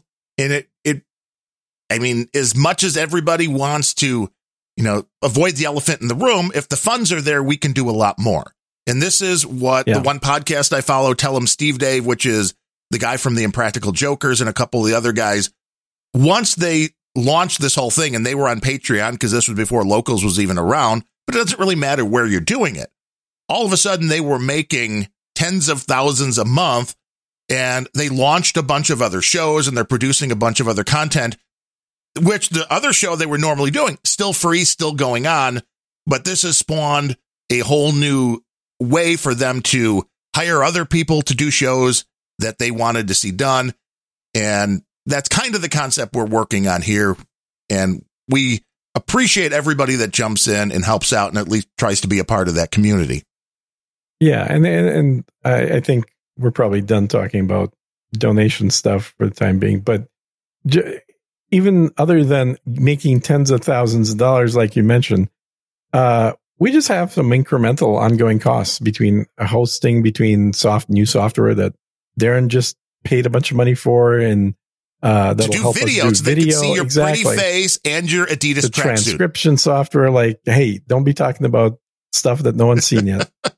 uh, all these things, they're not hugely expensive, but they do add up. And right now, they're all coming out of our personal paychecks. So, yes, doing podcasts is never free when it comes down to it. There are always some costs. I just paid, and granted, I pay three years at a time for my web hosting because it's a little bit cheaper, but it's a big nut because it's for the next three years. And, uh, you know, there are bills. You can't just put a podcast out there and everything's free. And, I mean, if you're doing like, if you have like five people listening, that works. We have more than that. And we are very grateful that we have right, more let's move that. on. Yeah, we killed that topic. Do I need a, do we need a button that has like a nuclear war explosion? Kill that topic. Well, I think we just got uh, a nice little sound effect from you that we can recycle. Thank you. What else? Uh, okay, can I, I'm, I want to bitch about something. I know it's kind of weird having Wow. me bitch about something. Yeah, I've never heard you complain what's about the anything. deal with the new episode of South Park coming up on some new crazy streaming service that no one's ever heard of, like me? Okay, yeah. Where is you this? You need to subscribe to this stupid service just to watch one stupid episode of South Park. Okay, where is mean- this? Where is this? Because you know this is very weird, Gene. Because I saw somebody mention the other day. If you go into southpark.com, the first thing you see is like, check out the new post COVID episode of South Park, right? only on shit service, No. and whatever that service is. And uh, like it used to be on Comedy Central, it used to be streaming It used to be on Hulu. on Hulu. Yeah. Used to be on like HBO has every season of South Park available, but not this new whatever the hell it is. So I don't know, man. I I'm kind of thinking like the guys clearly sold out a long time ago and didn't bother me a whole lot, but changing the service halfway through the series after 20 years, what the fuck? That is very weird because I, I saw somebody mention that episode. It, it's and I me, went to look for it and I'm like, where? What Yeah. the? So yeah, it's a, some new service that's clearly using that episode as a way to get people to buy it. To me, this is the same thing as that stupid Star Trek that sucked that nobody watched. Uni- right, Universal streaming, whatever that was. Yeah, it's like no, no, I'm not going to sign up for another crazy ass streaming service to have one show, which I don't even know if it's going to be any good. And luckily, it turned out to be crap. But it, it's great. And then, of course, you have no. I guarantee you, there's a whole chorus of people as they're listening to this saying, "Just get it off the torrents, Pirate, idiot! yeah. Why are you even talking about subscribing?" Because I'm an adult. Wait, no, I'm going to need a minute for rebuttal, sir. You play video games all day and eat Because pizza. I'm an adult. That's why. I That's why I don't adulting. pirate shit. Gene's adulting Okay. is way different than some other people's adulting. Clearly, yes, my adulting involves drinking expensive whiskey and not pirating software. I wouldn't. Well, I would never point out eztv.wf. I would not point out that site then for people. I would hope not, because they can go after you. Right. So don't go there. hmm That's my advice. Don't. And I'm go not going to point out some of my past employers either. yeah, this is a topic that was a big part of Grumpy Old Ben's on a bunch of different episodes, which is when you make things hard for the consumer, that's when they start turning to piracy. Correct. And Adobe was the the correct the proper example of that. The thing that everyone bitched about was I can't afford a $580 software program every year. I just use it a couple times a year, guys. So Yes. if you make it easy, I wouldn't be pirating it. And and you know what? That was correct. They did it. As soon as Adobe introduced a monthly plan, their piracy I, I wouldn't say disappeared, but it almost disappeared overnight. And Well, all of a sudden they were making money hand over fist. from yeah, that people that in the 580 past- bucks was like that 20 years ago. That was a lot more Yeah. money then, too. Oh, that that's like uh, probably equivalent to five thousand in today's money. Close, yeah. Mhm. At one point, I think the actual Photoshop sticker price was the 1200 bucks. So this concept that you could pay 50 Yeah. bucks a month and then they they did lower it, I think, to like 20 or 25 Yeah, if you just wanted Photoshop. if for photographer, I think it was twenty nine bucks a month. For the full suite, it was fifty bucks a month or fifty nine. which isn't bad if you're using it for It work. really isn't. And I, I paid them easily a decade's worth of that time. And I've just kind of, you know, I kind of took uh, John C. Dvorak's advice and uh, just converted to GIMP. So I don't even use Photoshop anymore. I mean, really? I mean, I've tried GIMP. you don't even need a mouse. GIMP is great. Who needs? We're not even sure if people are ever going to want to use a mouse. No one's you to use a mouse. Poor Dvorak. But yeah, I, I did. That's weird. I looked for that same episode and I'd wondered why, because there were a few things that I had watched on Hulu. And it was one of the, re- I mean, it's not horrible. I mean, if you pay for all of these streaming services, obviously it builds up in your bills like you may as well have cable TV. But we don't have a cable TV package. And Hulu was one of the things that I did pay for, the 13 bucks a month or whatever it was. And then anything that was on CBS, because they were the lone standouts, then, you know, you had to find those elsewhere on the internet. But it was way easier for the few shows I wanted to watch. It's like, what's 12 bucks a month? It's nothing. And I, that was one of the shows that I used to follow was South Park because, well, it was always funny and it was a quick 20 something minutes. If right before bed you want to watch something, it was there. And then it wasn't. And it was like, whoa. N- now I understand why. By the way, did you did you see? I know you don't actually read my posts on No Agenda Social. You're but, on No Agenda Social? but I, on there, I had reposted a link to a video from the Tonight Show with Johnny Carson in 1978, where the jokes Johnny Carson was making about the high prices on gasoline and the lack of toilet paper in stores. Well, there was that in the, Who uh, was the Carter president era. back then? Carter. Oh, that's right, Yeah. an old Democrat guy. Yeah. And then Reagan Mhm. came in and saved us. Hallelujah. Yeah, and then uh, bankrupted the USSR. Oh, yeah.